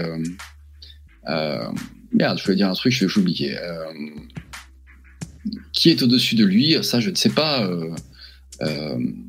après, putain, Lino. ah oui, ce que je voulais dire sur Elon Musk c'est que Elon Musk, ce que je voulais dire sur, sur ce mec-là, c'est que j'avais écouté euh, un podcast euh, qui parle, qui parle beaucoup de la Silicon Valley et, euh, et avec des pointes, des mecs, des, entrepreneurs, des mecs des DC, c'est des mecs qui, mettent de l'argent sur des projets débutants, capital risque et compagnie, et qui, aussi qui disaient que qui n'aimait pas Elon Musk.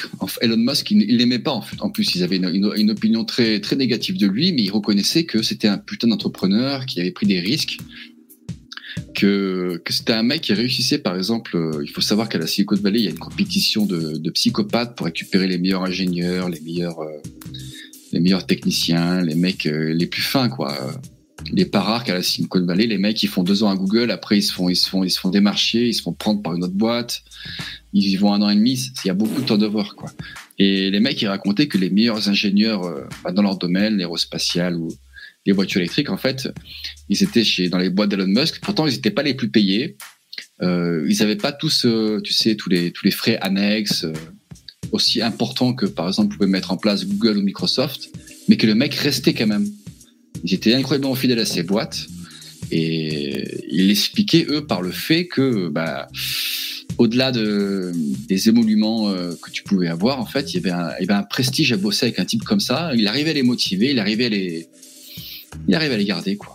Et apparemment, euh, c'était assez, c'est pas un cas unique à la, Silicon- à la Silicon Valley, mais c'est assez compliqué de faire ça, quoi. Bon. Euh, à droite avec Lino, c'est l'homme le plus riche au monde. Oui, mais euh, ouais. il a 8 gosses, je sais pas combien de. Compagnie. Putain, on a touché à- au dieu Lino, à dieu du, du dieu à Lino. Là. Euh, Zuckerberg sur côté, je pense pas non plus. Zuckerberg aussi, quand même. il- son réseau social, il l'a fait, euh, il l'a porté. Euh, je pense pas que Zucker- Zuckerberg soit assis sur côté, quoi. Bon, je pense qu'il a, il a assuré, quoi. De toute façon, tu me dis euh, Saint-Michel, Poutine, tu peux, me citer tous les mecs de pouvoir, euh, tu peux me, citer tous les grands PDG, euh, tous les grands entrepreneurs. Ce sont tous des mecs qui sont pas sur côté, quoi. S'ils en sont là, c'est qu'il y bien une raison, quoi. Tu t'arrives pas à des tels niveaux, à des tels niveaux, tels niveaux, c'est plus que la Ligue des Champions, quoi. Euh, je vais répondre après mes Aanta, Poupetto est sur côté. Je vais répondre, je vais faire mon autocritique.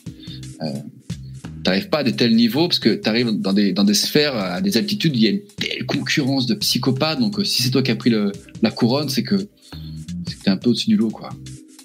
Est-ce que Poupetto est surcoté Putain, le mec, je sais pas, à vous de juger. Euh, en mode Mireille Dumas, mes Anta.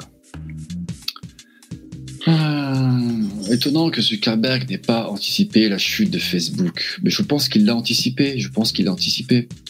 Euh, j'avais lu, euh, j'avais écouté un podcast d'un mec qui parlait euh, bah, un peu de toutes ces choses-là. Et, euh, et lui disait que bah, Zuckerberg, qui a pris ce grand virage avec Meta, c'est-à-dire en mettant des milliards et des milliards dans, dans, cette, réalité virtu- dans cette réalité virtuelle, c'est qu'il y a une raison. C'est que euh, Zuckerberg, il sait apparemment depuis. Euh, 7-8 ans que, Facebook, c'est que s'ils bougeaient pas, s'ils bougeaient pas, ça les crevait, quoi. Parce que ils ont les yeux sur les métriques, ils voient très bien, ils connaissent très bien leurs produits, ils connaissent très bien la concurrence. Euh, je vous rappelle qu'il y a une concentration de, de Q à trois chiffres là-bas euh, au, mètre carré dans ce genre de boîte qui est hallucinante. Donc ils savaient très bien, quoi. Et que même peut-être, euh, moi je vois Facebook qui perd des millions avec Meta, mais plutôt Meta maintenant, faut, faut appeler ça comme ça. Mais je pense que les mecs, ils sont, si bien ils peuvent s'en sortir, hein. Est-ce que VV est sous-côté Oh putain Mazanta, non, non, VV, VV, oui, VV est sous-côté, bien sûr. VV est sous-côté, grave. Euh, Par exemple, dans l'exercice que, je fais ce soir, bon, après, il n'y a pas d'interaction avec, euh, avec un chat ou des personnes qui, parlent en StreamYard et tu. C'est hyper complexe de, tenir comme ça tous les soirs, deux heures, euh, maintenir des mecs. En plus, nous, on arrive, on sort de nos journées, on est un peu en mode défouloir. VV, là, il fait le daron, écoutez. Non, non, c'est sous-côté, bien sûr, côté- sous-côté. Justement, s'il y a une telle concurrence, est-ce que la compétence prime sur le réseautage? Ok, je suis d'accord avec toi, vision extrême, mais le réseautage, tu mets, la mec, tu mets le mec, euh, le réseau, tu, tu peux, avec un réseau, tu peux prendre une bonne place. Si t'as pas les compétences, euh, tu te fais éjecter, quoi. Dire, les mecs, ils sont pas fous, quoi. Euh, Je bien le, le copain, copine, mais quand tu arrives à des postes de responsabilité, même si t'es le gendre de, du- t'es marié avec la cousine du fondateur, mais si la boîte elle commence à perdre de la- de de l'argent parce que tu fais n'importe quoi, euh, les mecs ils vont te virer quoi. Euh, Il y a la compétence, je veux dire, c'est tellement à ces niveaux-là. euh. Elisabeth Borne sous côté, je sais pas, je connais pas assez la- l'animal euh, politique, mais euh, de toute façon elle est là, elle est là, euh, première ministre, mais elle est là de façon transitoire, de toute façon jusqu'au prochain quoi. Est-ce qu'on peut acheter VV sur AliExpress? Oui, et des promotions. D'ailleurs, on va mettre le, le lien pour aller acheter VV sur AliExpress. C'est un VV, euh, VV gonflable. Il fait un mètre, ça fait, ça fait un VV gonflable, une poupée qui fait un mètre soixante. Euh, la clope électronique est fournie avec. Comme tu dis, ça, Michel, Facebook n'est pas fini. On peut avoir des surprises, on ne sait pas le futur. Le boulage de poubelle, de poubelle sous côté, mais bien sûr que c'est non sur côté le boula- le boulage de poubelle. Par les palettes, euh, ça va ça les palettes, elles vont être cramées quoi. Vision externe, tu penses que les personnes nommées comme ministres, par exemple, le sont pour leurs compétences? Euh, En partie, oui. Euh, bien sûr que t'es, généralement, c'est une famille politique proche, donc il y, a- il y a déjà une forme de réseautage. Mais, euh, euh, mais je pense qu'il y a, aussi de la compétence, quoi. Ne serait-ce que même le réseautage, tu sais bien que, que, que à ce niveau, je veux dire, euh, Macron, comme choix Premier ministre, il y a peut-être 10-15 noms, quoi, facilement. Quoi. Il a pris Elisabeth Borne parce que c'était Elisabeth Borne.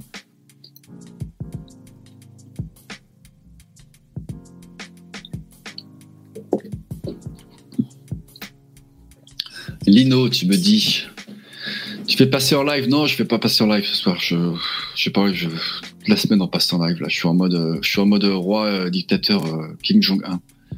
Euh, L'acteur français le plus coté, on, le connaît de toute façon, c'est Pierre Ninet, on est d'accord? Non, c'est pas lui, j'ai rien contre lui. L'acteur français le plus surcoté, le plus sur, le plus surcoté. Hein. On reste dans le dans le surcoté, hein. dans le surcotage. Je pense qu'un mec comme merde, putain, j'ai plus son nom. Putain, mais des acteurs surcotés, il y a que ça, quoi. Clovis Cornillac, par exemple. Non, mais sérieusement, on va où là? Qu'est-ce qui se passe? Euh, Allô les Martiens, quoi. Clovis Cornillac. Mais c'est à mourir de rire, quoi. Clovis Cornillac. Mais putain, mais je me suis toujours pas remis, on le voit plus. Mais il y a, 10 ans, on voyait, de partout Clovis Cornillac, quoi. C'est pas possible, quoi. Putain, le mec, il a le, le charisme de mon poissonnier, quoi. Clovis Cornillac. Non, Vincent Cassel, moi j'adore Vincent Cassel. Bon, même s'il a une grande bouche, même s'il a une. euh, même. Cassel, même s'il a une grande bouche, même s'il se la pète, il, s'aime bien, Cassel, ça se voit tout de suite.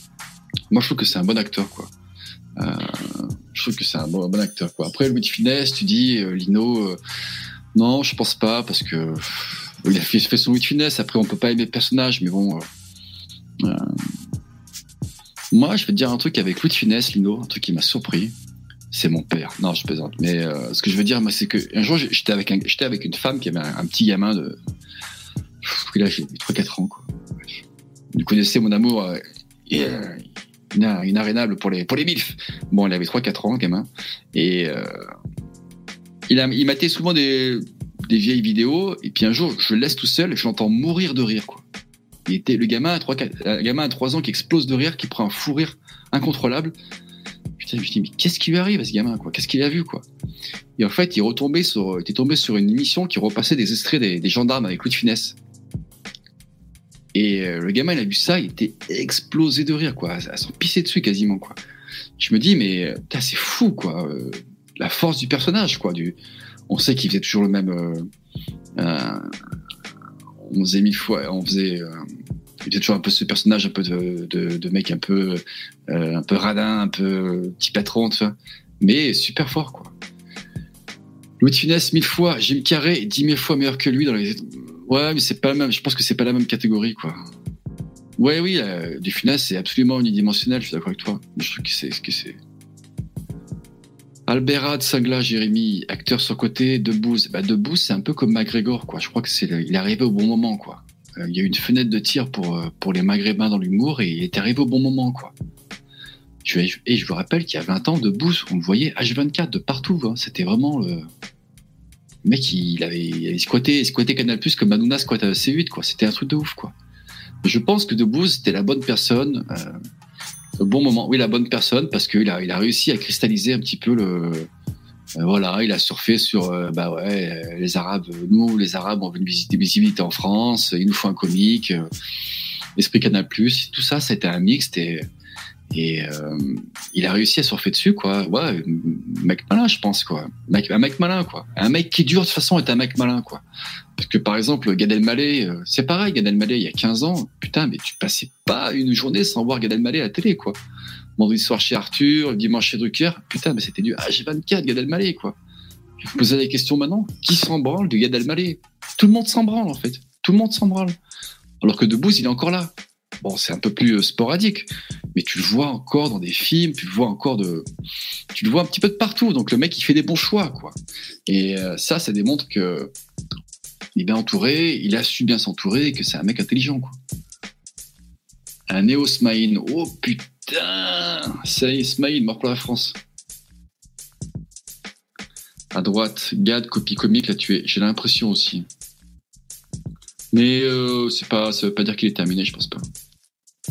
Euh, putain, il y a même un acteur sur le côté là. C'est pas possible, Laurent Dutch. Mais c'est pas possible, putain. Mais c'est pas possible, Laurent Dutch. Et putain, c'est pas possible. Le mec, il a pas de charisme. On dirait un pion d'un pion d'un lycée, quoi, Laurent Dutch. Ce type, il a fait, il a fait. euh, il a pas joué. Euh, Jean de La Fontaine, je sais plus ce qu'il faisait. Il faisait des trucs historiques, quoi. Mais ça à mourir de rire, quoi. Clovis Cornillac, putain, on s'en est, on est tapé des trucs, hein. Clovis Cornillac, euh, comment il s'appelle euh, Laurent Dutch. euh. Oh putain, j'ai envie de gerber, rien qu'en pensant à eux, quoi. Mais Danny Boone, insupportable. Bon, après, je trouve que Danny Boone, il fait, fait toujours le même rôle, quoi. Il est cantonné à sa comédie. Tu vois, je veux dire, Danny Boone, demain, il va pas jouer un mec euh, qui va, qui il va pas, il va pas s'assier au drame, quoi. Danny Boone, il fait toujours le même film, et puis voilà, quoi. Il a, il il a ça. Je veux dire que c'est une niche, mais c'est plus qu'une niche quand tu fais 20 millions de, 20 millions de spectateurs sur des films, euh, c'est plus qu'une niche, c'est pas qu'une niche, quoi. Mais il, ouais, il a son rôle, quoi. À droite, avec Lino, François Xavier de Maison. Je n'ai pas vu beaucoup de films de lui. Je sais qu'il a fait Coluche. Je sais que. Euh, et euh, je connais pas assez François Xavier de Maison. Le centre où tu dis le gars le plus insupportable pour moi, c'est Kev Adams. Mais euh, en fait, Kev Adams, Kev Adams, il n'est pas surcoté, il n'est pas sous-côté. En fait, tout le monde sait que c'est une baltringue. En fait, c'est critiquer Kev Adams. Je trouve que moi, c'est tirer sur une, ambulance, quoi. Euh, tout le monde s'en bat les couilles de Kev Adams. Bon, il a, de la visibilité, mais tout le monde sait qu'il fait de la merde, quoi. Tu vas sur Sens Critique, tu regardes les notes qu'il a, euh, Kev Adams sur ses films, c'est à mourir de rire, quoi. C'est du 310 à chaque fois, quoi. Tout le monde sait que c'est, que c'est nul ce qu'il fait. Mais voilà, il occupe l'espace, quoi. Kev Adams, on va l'oublier. Demain, il, demain, il disparaît, mais tout le monde s'en branle, en fait. Ça va pas.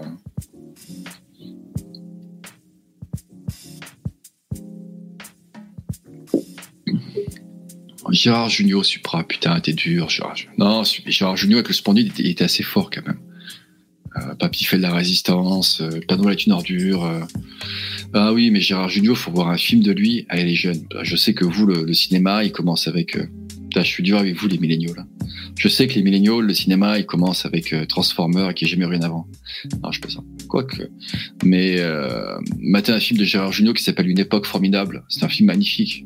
Gérard Junior, il a écrit le film. Je sais pas s'il réalise pas. Euh, sur des films sur des SDF.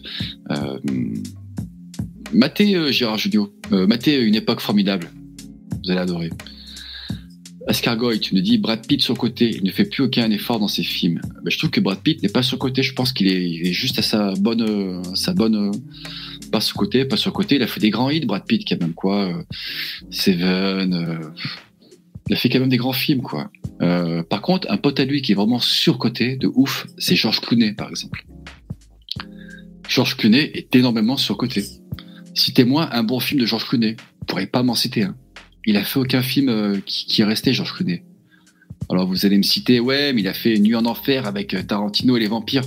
Si tu veux, c'est un film de série B, ça, c'est pas un grand film, je suis désolé. Pourtant, euh, Clooney, moi, c'est le mec le plus surcoté d'Hollywood, je pense.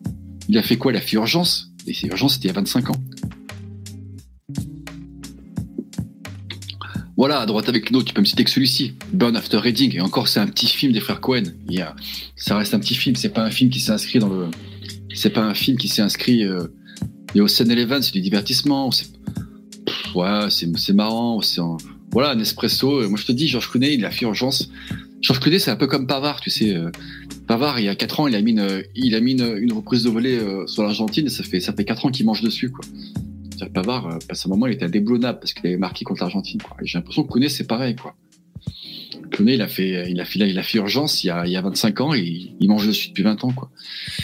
Mais ouais, mais Clooney, à part, euh, à part le film de frère Cohen, euh, et encore, je te dis, c'est un, petit film des frères Cohen. Hein. C'est pas, c'est pas quand tu cites la, filmographie des frères Cohen, c'est pas celui que tu cites en premier. hein. C'est même, c'est même celui-là que tu cites, si tu cites en dernier, quoi. Ah non, mais Georges Clooney est trop surcoté, quoi. Non, DiCaprio, non, tu peux pas dire ça, putain. Lino, t'étais trop dur, là.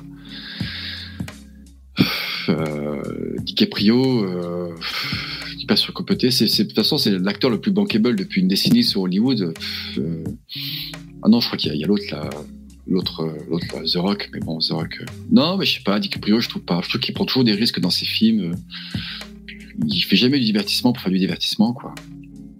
The Big Lebowski surcoté, je sais pas.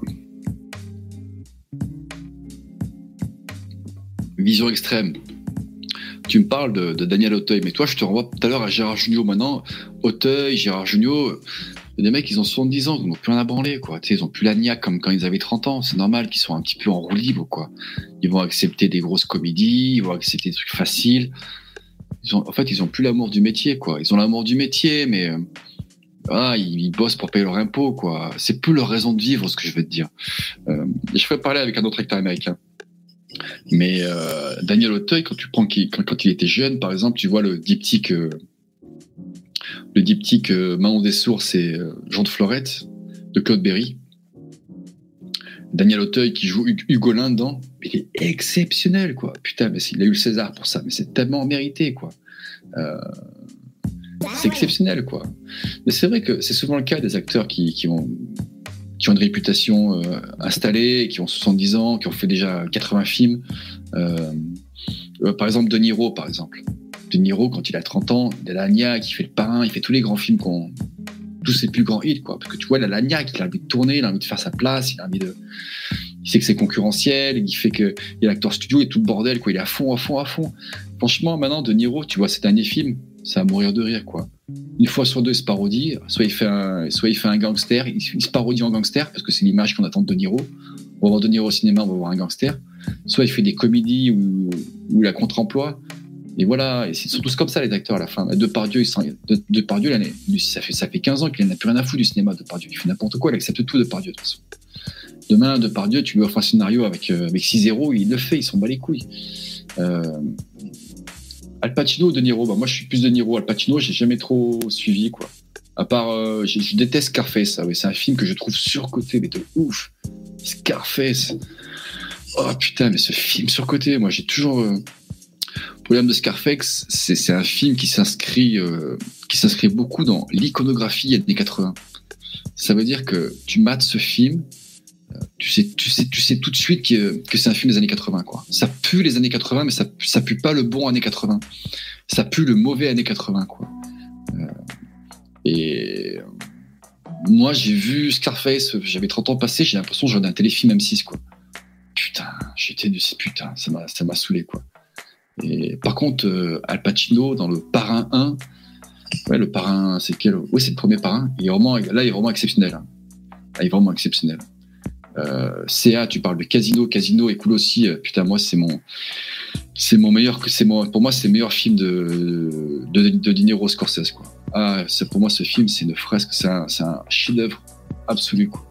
C'est, c'est un film, euh, il n'y a aucune fausse note, tout le monde est au, tout le monde au diapason, Sharon Stone, l'autre là, Joe Pesci qui joue la fourmi, euh, tout le monde est exceptionnel, quoi. C'est vraiment du, pour moi, c'est du grand cinéma Casino, quoi. C'est vraiment du, en plus, un film qui dure trois heures, c'est une grande espèce de fresque dans les années 70, c'est- et les, mafias, les casinos, c'est, c'est, avec la musique, avec la, bande, la bande, bande originale qui est assez fou, quoi, assez folle, mais, euh, pour moi, Casino, c'est vraiment du, pour moi, c'est tout en haut de mon podium.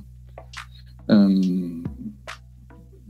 Ouais, Raging Bull, je l'ai vu, comme tu dis Lino, je préfère beaucoup Casino. Raging Bull, trop intimiste pour moi, trop, trop performance d'acteur, toi. De Niro, j'ai l'impression qu'il, je vais pas dire qu'il se regarde jouer, mais tu sais, il est trop en mode, trop en mode performance d'acteur. Je sais pas, j'ai l'impression que, je sais pas, je préfère, je préfère énormément euh, Casino. Usual Suspect, c'est pas mal. Oui, la fin, la fin est super bien. Oui, c'est un bon film, bien sûr, bien sûr.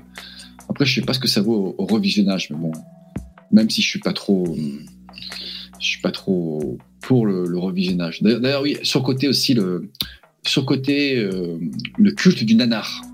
C'est insupportable aussi. Le culte du nanar dans les films, je trouve ça absurde et incompréhensible. Il y a des gens qui prennent un kiff à regarder des mauvais films. Je sais, on va se marrer, on va fumer des joints avec les copains, on va voir euh, les tomates tueuses. Euh, je sais, c'est un délire. Je parle pas des tueuses, je te parle des films qui ont voulu être bien faits, mais qui finalement sont nuls. Quoi. Et il y a un culte chez, chez certains cinéphiles du nanar. à se taper euh, des séries de mauvais films pour voir un nanar. Et je trouve ça complètement absurde. Quoi. Il y a tellement de films magnifiques qui existent, qui sont, qui sont inconnus, des films d'auteurs indépendants. Et euh, tu vas voir ces films-là, putain. Lâche tes nanars, tu te fous, te saoules là. Voilà, Shark Attack, toutes ces merdes. C'est, putain, mais c'est de la pellicule gâchée, quoi. C'est de la pollution pour rien, quoi. Ouais, Walter White, les évadés, c'est sympa. Euh, non, les nanars, euh, non, non, les bons nanars, non, mais il n'y a pas de bons nanars ou mauvais nanars, quoi. C'est bon nanar, c'est quoi? C'est une nanar comédie, en fait, les bons nanars. Non, non, je, je insupportable, les nanars. Le culte du nanar, quoi. Je sais qu'il y a des gens, euh, je me rappelle, il y avait un site internet qui les, qui les référençait, tu sais, il y avait des critiques et tout. Arrêtez, c'est bon, on s'en fout des nanars, quoi. C'est comme les mauvais livres, quoi. Faut brûler, ça, ça sert à rien, quoi. Tu perds du temps, tu perds de, l'énergie, de la, de la, comment ça s'appelle, du temps de cerveau disponible. Non, c'est fou- foutre en l'air, ça. Gérard Butler est sous-coté. Eh ben, je dirais non, moi. Gérard Butler, il est à sa place. C'est, pour moi, c'est une des carrières les plus incompréhensibles d'Hollywood, quoi. Le mec, il fait 300, il est sur le toit du monde. Et derrière, il fait que des choix merdiques, parce que lui, des films de série B, des direct ou DVD, il en a fait une tonne. hein. Gérard Butler, quoi. Je pense qu'il a fait des choix de carrière de merde, en fait.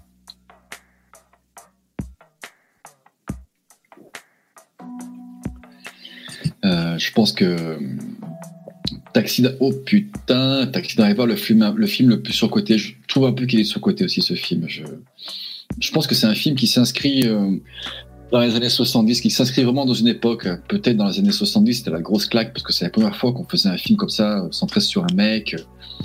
Il a, apparemment, il a amené pas mal de choses au cinéma, au, au nouveau, au nouvel Hollywood, comme on dit. Tu sais, le nouvel Hollywood, c'est celui qui a supplanté euh, le, Hollywood de papa, euh, les cowboys, euh, les Scorsese, Spielberg, tous ces gens qui sont arrivés, qui ont été le nouvel Hollywood. Et Taxi Driver, c'est un peu un des films un des films euh, fondation. Après, qu'il, je sais pas, mais, euh, c'est bien de voir De Niro quand, quand il était jeune, quand il avait vraiment la niaque. Je trouve que Vision Extrême, tu dis Blade Runner, Indiana Jones, Star Wars, Harrison Ford a une carrière incroyable. Je suis d'accord avec toi, même si je trouve, suis déjà, j'ai déjà parlé sur Star Wars, je n'aime pas du tout Star Wars. Euh, bah, Indiana Jones, moi, c'est mes films cultes d'enfance. Blade Runner, j'ai, j'ai, j'ai- j'ai plutôt bien aimé, même si c'est un film assez, même si c'est un film qui est, c'est, il a un statut culte, mais c'est, euh, euh, c'est un film qui, c'est pas normal qu'il y ait autant. Je trouve que Blade Runner, c'est pas normal qu'il y ait autant de gens qui aiment Blade Runner. Je trouve que Blade Runner, c'est un film qui, c'est un putain de film de niche, quoi. Normalement, il devait avoir, euh, il devait avoir 2% de la population qui aime ce type de film. Et quand t'as 80%, je sais pas, il y a un truc dans ce film, euh, euh, son, succès, l'a, dépassé, en fait, je sais pas. C'est très, très, très étrange, ce film. C'est un bon film. Mais après, Harrison Ford, il a tellement de grands films aussi. Le Fugitif, ah, j'espère que vous l'avez vu, c'est un film magnifique, Le Fugitif. Euh, il a fait des grands films, Harrison Ford, mais un peu moins, un peu moins, un peu moins connu, quoi, que sa carrière a été un peu phagocytée par euh, Star Wars, euh, Indiana Jones, et compagnie, quoi. Benjamin Button. euh, bah, Benjamin Button, moi je suis allé voir au cinéma, j'avais trouvé ça, ouais, moyen, un peu cucul à praline. Et je l'ai revu en fait, et, euh, et c'est la deuxième vision que ce film m'a. C'est un film qui m'a beaucoup hanté. J'aime bien ces films qui te hantent en fait. Des fois, tu vois des films, tu les aimes, tu sais pas que tu les aimes pas, c'est pas que tu, tu, les adores, mais en fait, le film il reste en toi, tu sais pas pourquoi, pendant un moment, t'arrives pas d'y penser, il te hante. Moi, c'est un film qui m'a beaucoup hanté, Benjamin Button. Peut-être que ça parle de la mort, de la vieillesse, je sais pas, il y a un délire. euh, Ça, ça fait écho en moi, quoi. Voilà, c'est ce que je disais des hauts et des bas. Tu me dis Blade Runner est chiant et déprimant. Mais en fait, c'est- c'est c'est- c'est ce que devrait se dire en fait 90% de la population en fait, parce que c'est un film qui, est, qui a été fait chiant et un peu déprimant exprès quoi.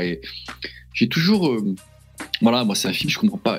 C'est pour moi c'est un très bon film, mais en fait c'est vraiment pour moi c'est vraiment un film de niche quoi, qui, devrait plaire à 10% de la population. Euh, euh, franchement, Tom Hanks, il a fait des mauvais films. hein.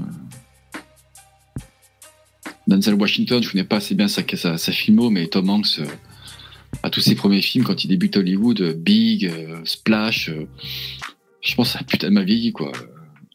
Après, Tom Hanks, il a une période aussi. Là, ces derniers films, apparemment, c'est pas, pas la joie aussi, hein, ça.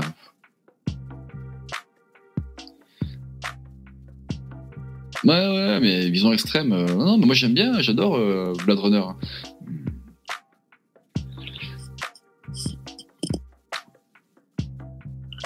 Las Vegas Parano pour réguler. Alors ça, c'est vraiment le film. Ça, c'est un, des films cultes de ma génération. Quoi. Les, gens qui sont nés au début des années 80, euh, quand j'étais au lycée, mais tout le monde parlait de Las Vegas Parano parce que parce qu'il y avait Johnny Depp qui se droguait, qui était défoncé. Putain, c'était trop cool et tout. Euh, euh, j'ai pas trop de souvenirs de ce film. Je te cache pas que faudrait que je le remate. Mais euh, apparemment, c'est un bon film. Je dis pas. J'ai plus trop de souvenirs. Je l'ai vu il y a longtemps, quoi.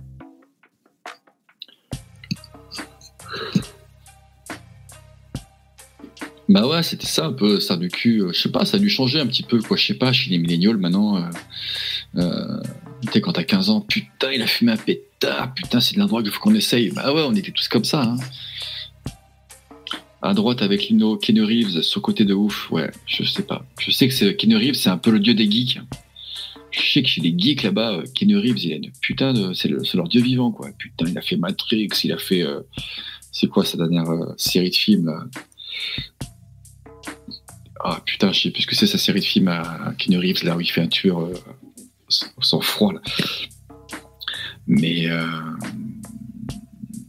John Wick, voilà, John Wick, merci Walter White. Euh, moi, j'ai vu le premier John Wick, j'ai trouvé ça bidon, quoi. J'ai trouvé, bon, un film d'action vu et revu 50 fois, quoi. Où est la nouveauté, quoi? Bon, bah, c'est Keanu Reeves, quoi. Après, après c'est pas un grand acteur, mais bon, il a toujours fait le boulot, quoi. Titanic. Ah ouais, mais Titanic, c'était un truc de ouf. Moi, je suis allé voir Titanic à l'époque quand elle est sortie. Hein. J'avais 18 ans. euh, J'étais parti voir Titanic euh, dans une ville à côté de chez moi, donc euh, mercredi de la sortie. Vous imaginez le délire Et on savait que le paquebot arrivait en France, on savait que le film arrivait en France, qu'il connaissait, une- connaissait une grosse hype. On savait que tout le monde allait au cinéma, quoi. C'est la, mère d'un pote qui nous a amené, nous a posé devant le cinéma. Elle devait partir, elle a fait demi-tour, elle s'est garée, elle est venue avec nous voir, quoi, pour te dire le délire, quoi. Et euh, euh, ouais, ouais, moi après j'étais sorti, oui. de toute façon, Titanic, c'est connu. hein. Les filles viennent pour l'histoire d'amour et puis les mecs viennent pour la reconstitution. hein. C'est un peu, c'est un peu le délire, quoi. Euh.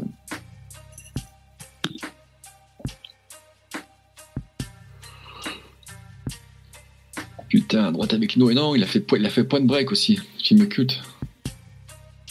Tu penses quoi du film Borat, euh, Star du Fion euh, bah, J'ai vu le premier, je trouve que c'était plutôt marrant, plutôt sympa, rafraîchissant, on va dire, comme comédie. Après, euh... ouais, ouais, ouais. Après, je, pas mon film culte. Je, je suis pas trop comédie. En... Je trouve qu'il y avait un côté politiquement incorrect par moment qui était pas mal.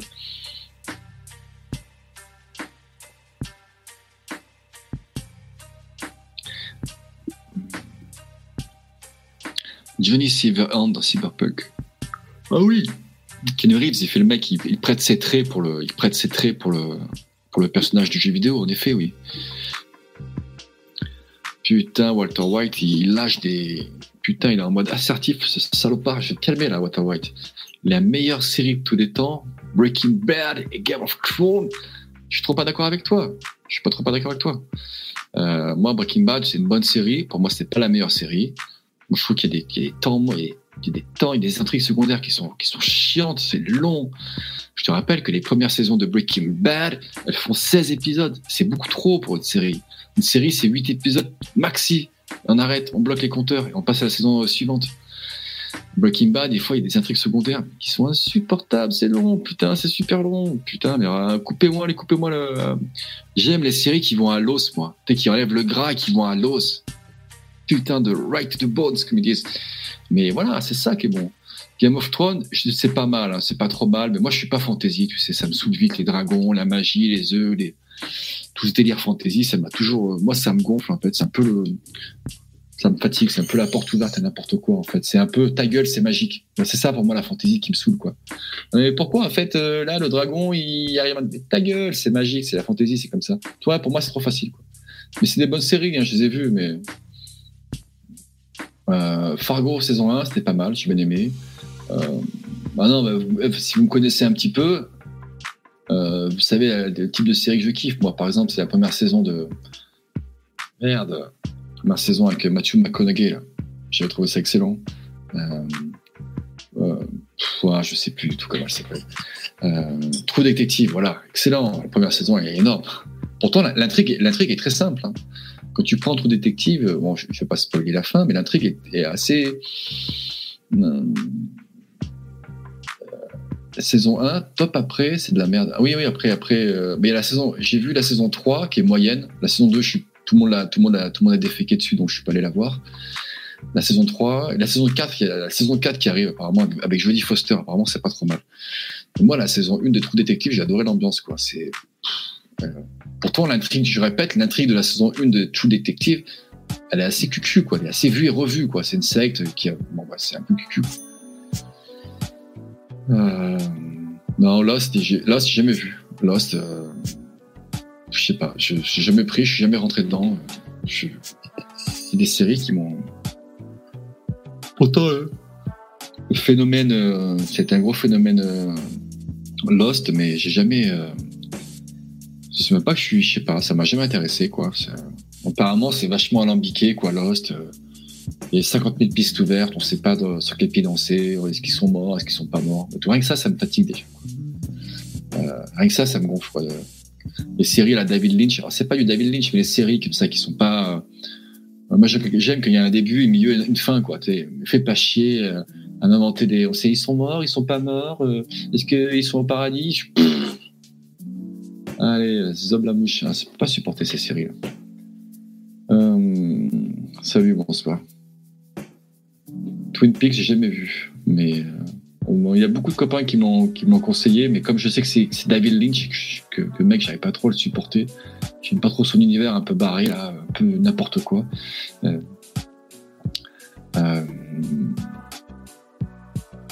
Ah oui, Walter White Sliders, je matais ça au lycée. Euh, J'étais à fond, euh, le soir j'entrais du, lycée, je matais Sliders, c'était mon parallèle.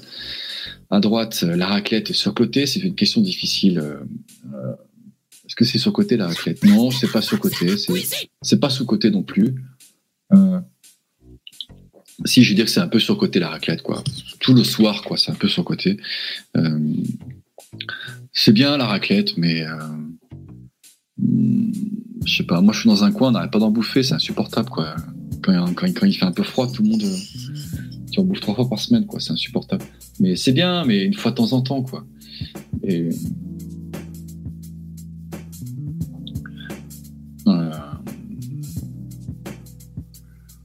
Black Mirror sous-côté, je sais pas moi, Black Mirror, je...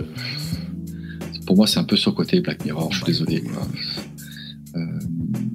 Saison 1, saison 2, c'est très bons épisodes, et après j'ai l'impression que ça part de n'importe dans, dans n'importe quoi. C'est trop inégal, les, épisodes dans, c'est trop, les épisodes dans Black Mirror sont trop inégaux. C'est, trop, c'est trop inégaux. Il y a des très bons épisodes, euh, il y a des épisodes qui sont très moyens. Je sais pas. J'ai l'impression que je sais pas combien il y a de, scénaristes qui ont fait cette, qui ont fait cette, qui ont fait la, qui ont écrit la série. J'ai l'impression que cette série, il y a je sais pas combien de chaque comme elle, chaque chaque épisode est indépendant de, de l'autre. Quoi. Il y a une thématique générale et j'ai l'impression qu'ils ont filé les, les épisodes à, à plein de scénaristes différents et c'est pas très sûr que ça se tient. Ouais, Casa del Papel, mais ne me parle même pas de ça. J'ai rien à foutre pendant la Casa del Papel. Non, mais c'est ouais, Casa del... oh, putain, mais c'est qui suit la pierre et sa trinité christique. Mais Casa del Papel, mais tu vas pas bien, toi, quoi? Mais c'est, c'est... Je suis trop vieux pour ça, moi. C'est... Casa del Papel, mais c'est écrit à 10 bornes, que c'est écrit euh, interdit aux plus de 20 ans. Non, mais ça se, voit, ça se voit tout de suite sur la Casa del Papel, quoi.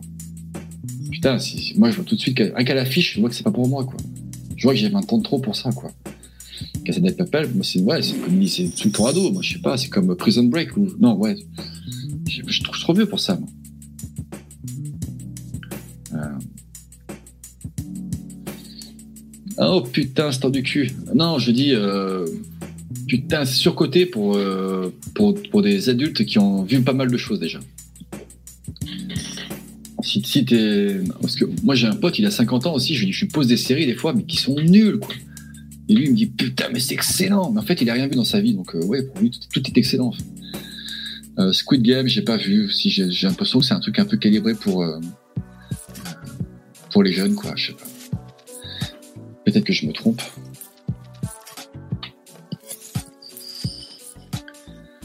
Prends toujours vos questions. Ça c'est très vieux ça. Ah, tu sais, moi, le club Dorothée Saint-Michel, j'étais en plein dedans quand j'étais gamin, mais tu sais, je regardais ça vite fait. hein, ça m'a toutes les séries AB m'ont toujours, euh, toujours resté perplexe devant, quoi, tu vois. Toi, Poupetto, même à 8 ans, il rigolait pas, quoi. C'était déjà un homme sérieux, quoi. Et moi, les musclés et tout, j'ai toujours trouvé ça. euh, En fait, toutes les séries, il y a des rires forcés par Ah oui, j'ai trouvé la série surcotée de ouf. Mais surcotée, mais. T'es Au-dessus, tu peux pas. Surcoté, genre. euh, Les mecs, ils ont pris des. Ils ont, pris une merde de chien, ils en ont fait un. Une espèce de lingot d'or, quoi. C'est une merde de chien, en fait. C'est. euh, C'est Friends. C'est insupportable, cette série. Putain, mais elle est insupportable, cette série. Insupportable. Friends. Putain. Ah, elle me sort par les yeux, cette série. En plus, il y a une mode, il y a un culte, il y a eu un, il y a eu un délire autour de cette série, mais incompréhensible. C'est probablement la, la série qui a le plus buzzé de tous les temps, quoi. Je veux dire, on en parlait. Dans... Ça m'a saoulé, moi. En plus, j'étais à la fac à l'époque où ça a percé en France. C'est sur France 2 à l'époque, je crois. Bah, il y a plus de 20 ans déjà, quoi. Je me rappelle que, putain, mais quand j'allais voir mes, potes de la fac, ils étaient toujours bloqués sur Friends en rentrant des cours. Tout le monde matait ça, quoi. C'était la folie, quoi. Moi, j'ai maté deux épisodes. Après, je tombais toujours sur des extraits, mais ça m'a toujours gonflé. C'est pas mon humour, quoi. Toi, c'est pas mon humour, espèce de comique de situation, euh, des quiproquos. Tu sais, ça m'a toujours sorti, quoi. Puis il y a un côté, euh, il y a un côté, euh, il y a un côté bobo parisien en Friends. Il y a un côté bobo dans Friends, un peu, tu sais. euh. Je vous rappelle que Friends, quand même, c'est un peu, c'est un peu la série qui a, réussi à, démocratiser la colocation en France. Bien sûr, ça se faisait avant. Je dis pas que avant Friends, les gens ne vivaient pas en colocation, mais après Friends, ça a eu un tel impact culturel que les gens, la colocation a explosé en France. C'est clair et net.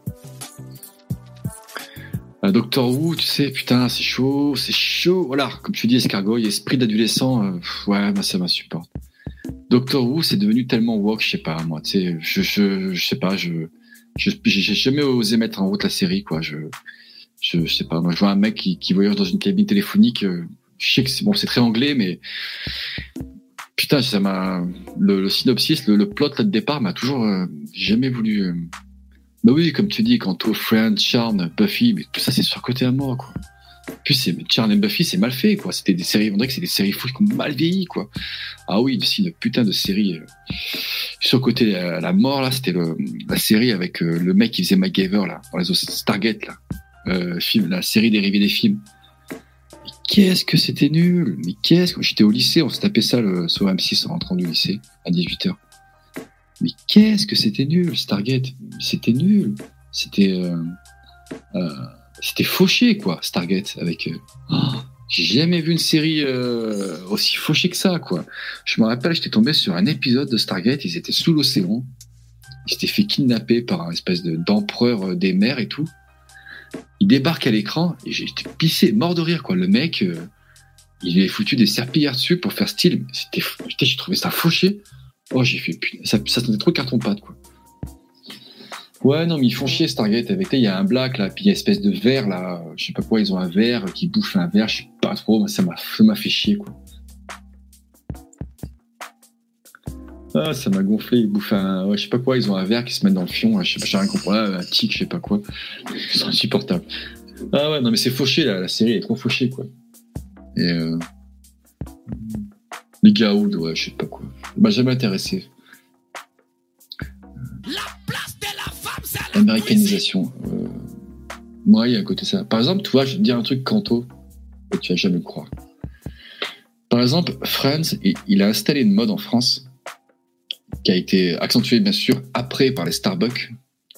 Mais euh, moi, vers chez moi, sur Grenoble, euh, après Friends, avant Friends, je voyais jamais des gens qui buvaient leur café dans la rue, tu sais, en marchant, Eh ben non. à l'américaine. Non.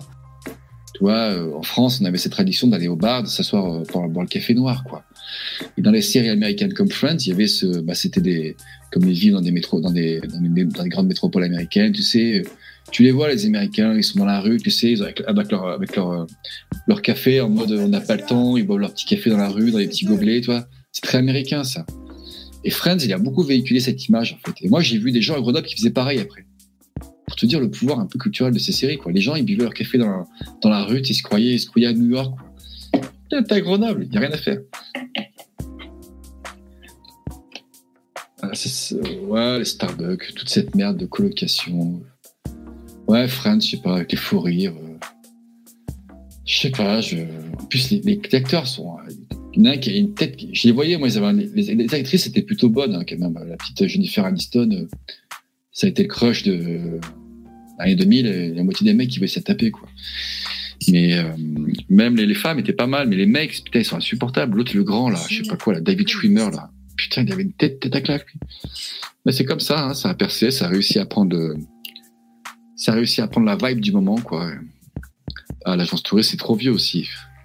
C'est trop vieux, c'est trop vieux. Agence touriste que. Est-ce que je suis Predator ou plutôt Alien? Putain. Euh, je suis plutôt Alien. Predator, j'ai jamais trop aimé les films. Euh, faut que ça a pris. euh, Alien, le 1 est assez génial quand même. Et je regardais la dernière fois euh, sur Wikipédia, euh, date de sortie. Alien 1900. Putain, je vais encore vérifier. Je crois que c'est 1979. C'est ouf. C'est oufissime. Le film, il a quasiment 45 ans, quoi. Il n'a pas vieilli. C'est incroyable. Euh, 79, Alien. 1979.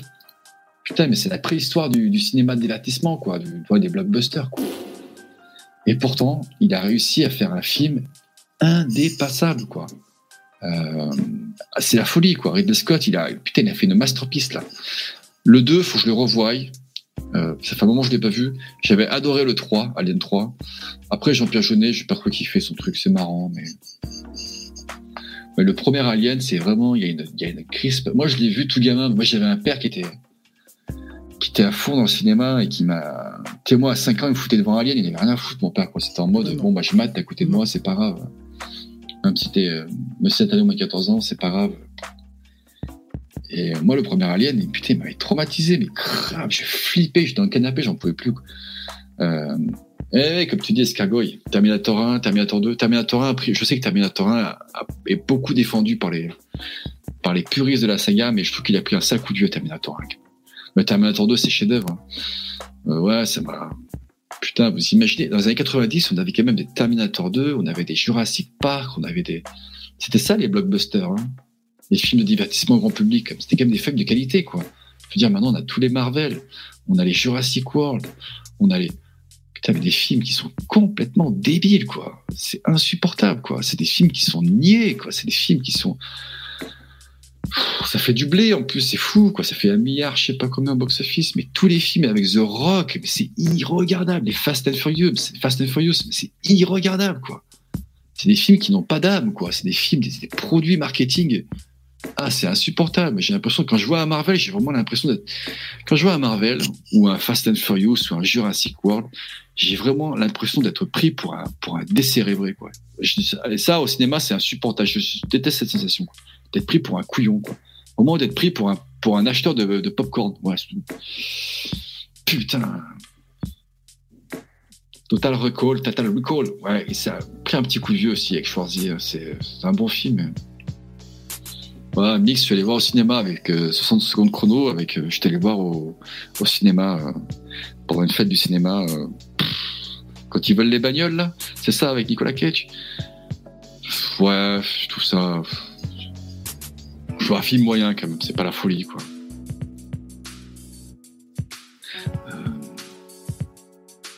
Attends, je vais vous remettre mes, potes là. Je remets euh, je vais vous remettre Papacito et, Marchi, et Baptiste Marchi en, fond d'écran.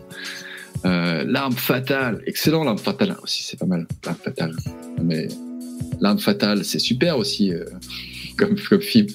Euh, c'est le maître étalon des, des buddy movies, l'arme fatale. hein. Putain, vous me citez que, du- vous vous rendez compte depuis tout à l'heure, vous me citez que des films américains quand même, hein, c'est fou. Il n'y a pas que le cinéma américain. hein. Vous me citez que des films américains. Die Hard, euh, L'arme fatale, L'armée des singes. Putain, mais êtes vraiment des victimes de, du soft power américain. hein. Putain, les victimes. Euh, Total Recall, Snatch. Bon, il faut me surprendre un petit peu. Tout le monde a vu les films que vous me citez, là, Die Hard 1, 2, 3, mais tout le monde les a vus, ces films. Le cinquième élément, ouais. Putain, franchement, le cinquième élément, c'est un film pour enfants. Moi, j'aime bien, mais c'est. Ça reste un film pour enfants, quoi. Non? Putain, vous pouvez pas me citer autre chose que des films américains Mais putain, mais c'est pas possible, ou quoi, là Ah, mais surcoté, les références. euh, Sur côté, les, ré- les références des, des, jeunes français en, matière de cinéma, c'est pas possible. Non, je suis pas d'accord avec toi. Cinéma français, il y a plein de choses qui sont géniales dans les années 80, 70. euh, Tous les films de Blier, tous les films, euh, des trucs qui sont énormes, quoi. Bien meilleur que le cinéma américain, je, je peux te dire. Bon, ça.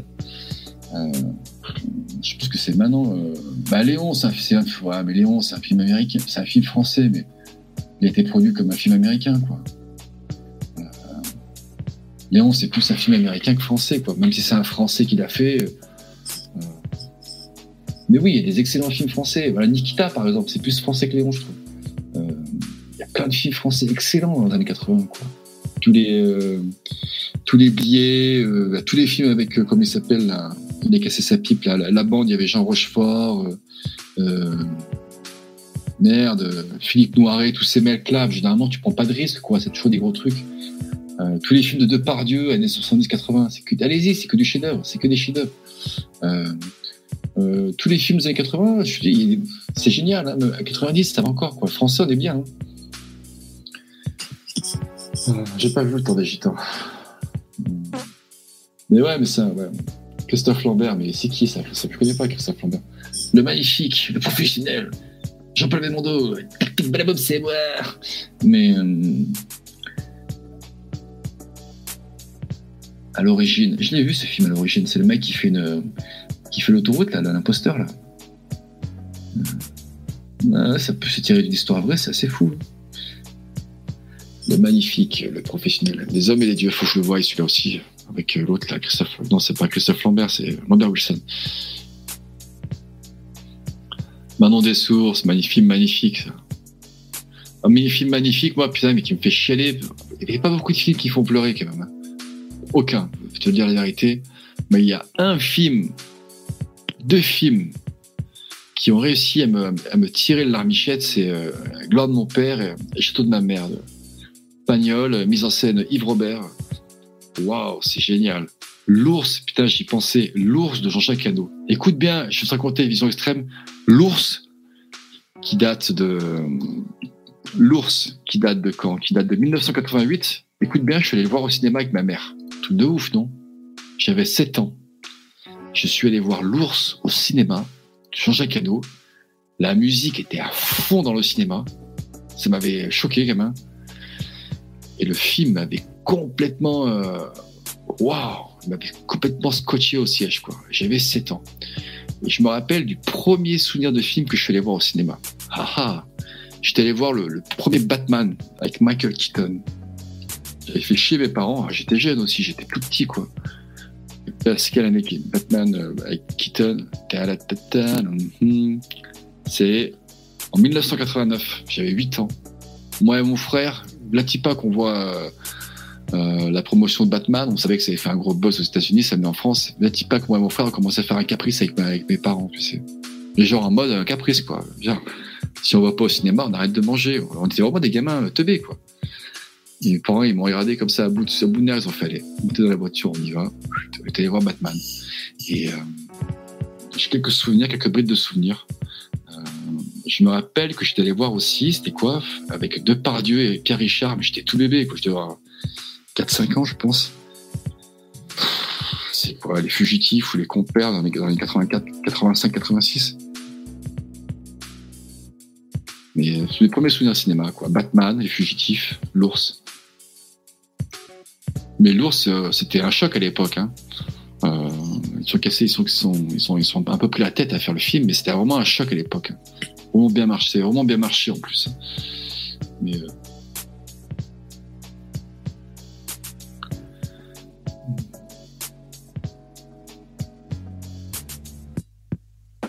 non, j'ai pas vu, pas vu le film de héros. Après, je réponds à Fabsan qui me parle du film Héros avec Michael Youn et non, je l'ai pas vu. J'ai pas vu beaucoup de films de Michael Youn. Pour te dire, je n'ai vu aucun. Euh, Peut-être que j'ai tort, je sais pas. Après, moi, je te cache pas.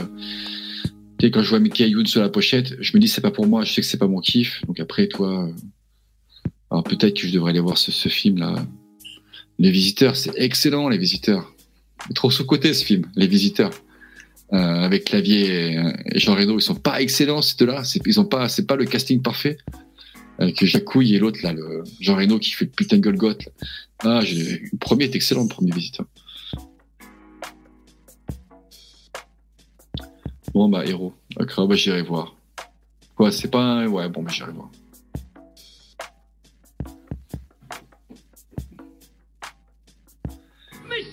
Ah oui, mais Yannick Perdreau, le- putain, mais le grand blond avec une chaussure noire, mais euh, Pierre Richard, mais, mais franchement, mais gloire à ce mec, quoi. Pierre Richard, il est énorme. Pierre Richard, c'est un énorme. Le jour- Il est plus tout jeune, Pierre Richard. Il doit avoir 85, pêches, 85 ans. moi.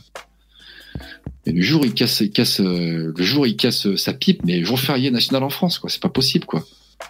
Ce type, il est énorme, quoi, Jean Richard. Euh, on se rend pas compte du mec que c'est, quoi. Je pense. euh, non, non, Lino, Pierre Richard sur le côté. Non, arrête ton cinéma. Pierre Richard, euh, il est excellent. Euh, moi, je trouve que c'est un mec qui est trop sous-estimé, quoi. Au contraire, quoi. Il a fait tellement de super comédien, quoi. Bref. Du respect, donnez du respect un peu à Jean à Pierre Richard. Non, mais tout ce qu'il a fait avec Depardieu, Les Fugitifs, La Chèvre, il y en a un troisième, je sais plus lequel. Tout, tout avec Yves Robert, le- toute l'histoire du grand blond. Nul, Pierre Richard, mais putain, les gars, vous avez, trop biberonné à, Fast and Furious et à, à- à- comment s'appelle, à Jacasse, là. Il est excellent. Qu'as-tu pensé du film La vie est belle? J'ai trouvé ça un peu dégoulinant, je te cache pas. Euh, je trouve ça un peu dégoulinant. La vie est belle, ça n'est pas marqué. J'ai l'impression de voir euh, la liste de Schindler, mais en moins bien, quoi. Ouais, ouais, ouais, ouais. Pierre Richard, c'est là. C'est du bas comique, mais Cato, mais qu'est-ce que tu me racontes, Canto, là? Mais Canto, qu'est-ce que clavier sous-côté? Il rigole pas, Canto. Mais euh, les compères. Ah, moi, je kiffe trop Pierre Richard. Et euh,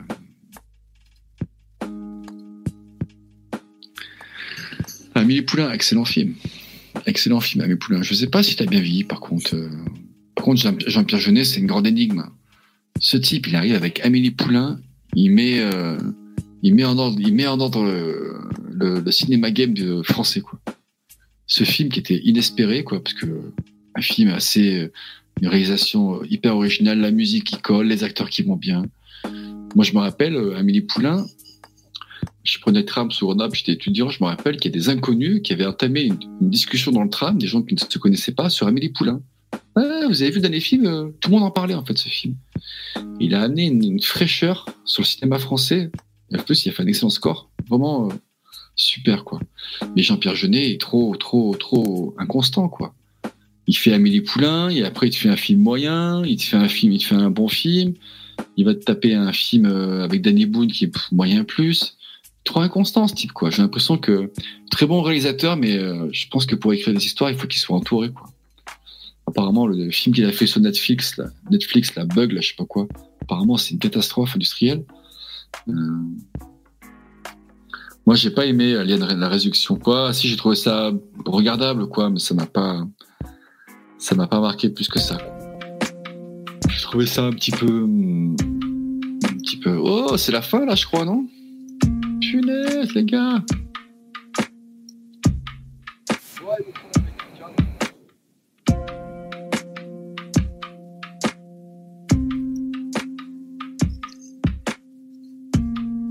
Salut les garçons. Quoi déjà Salut les filles.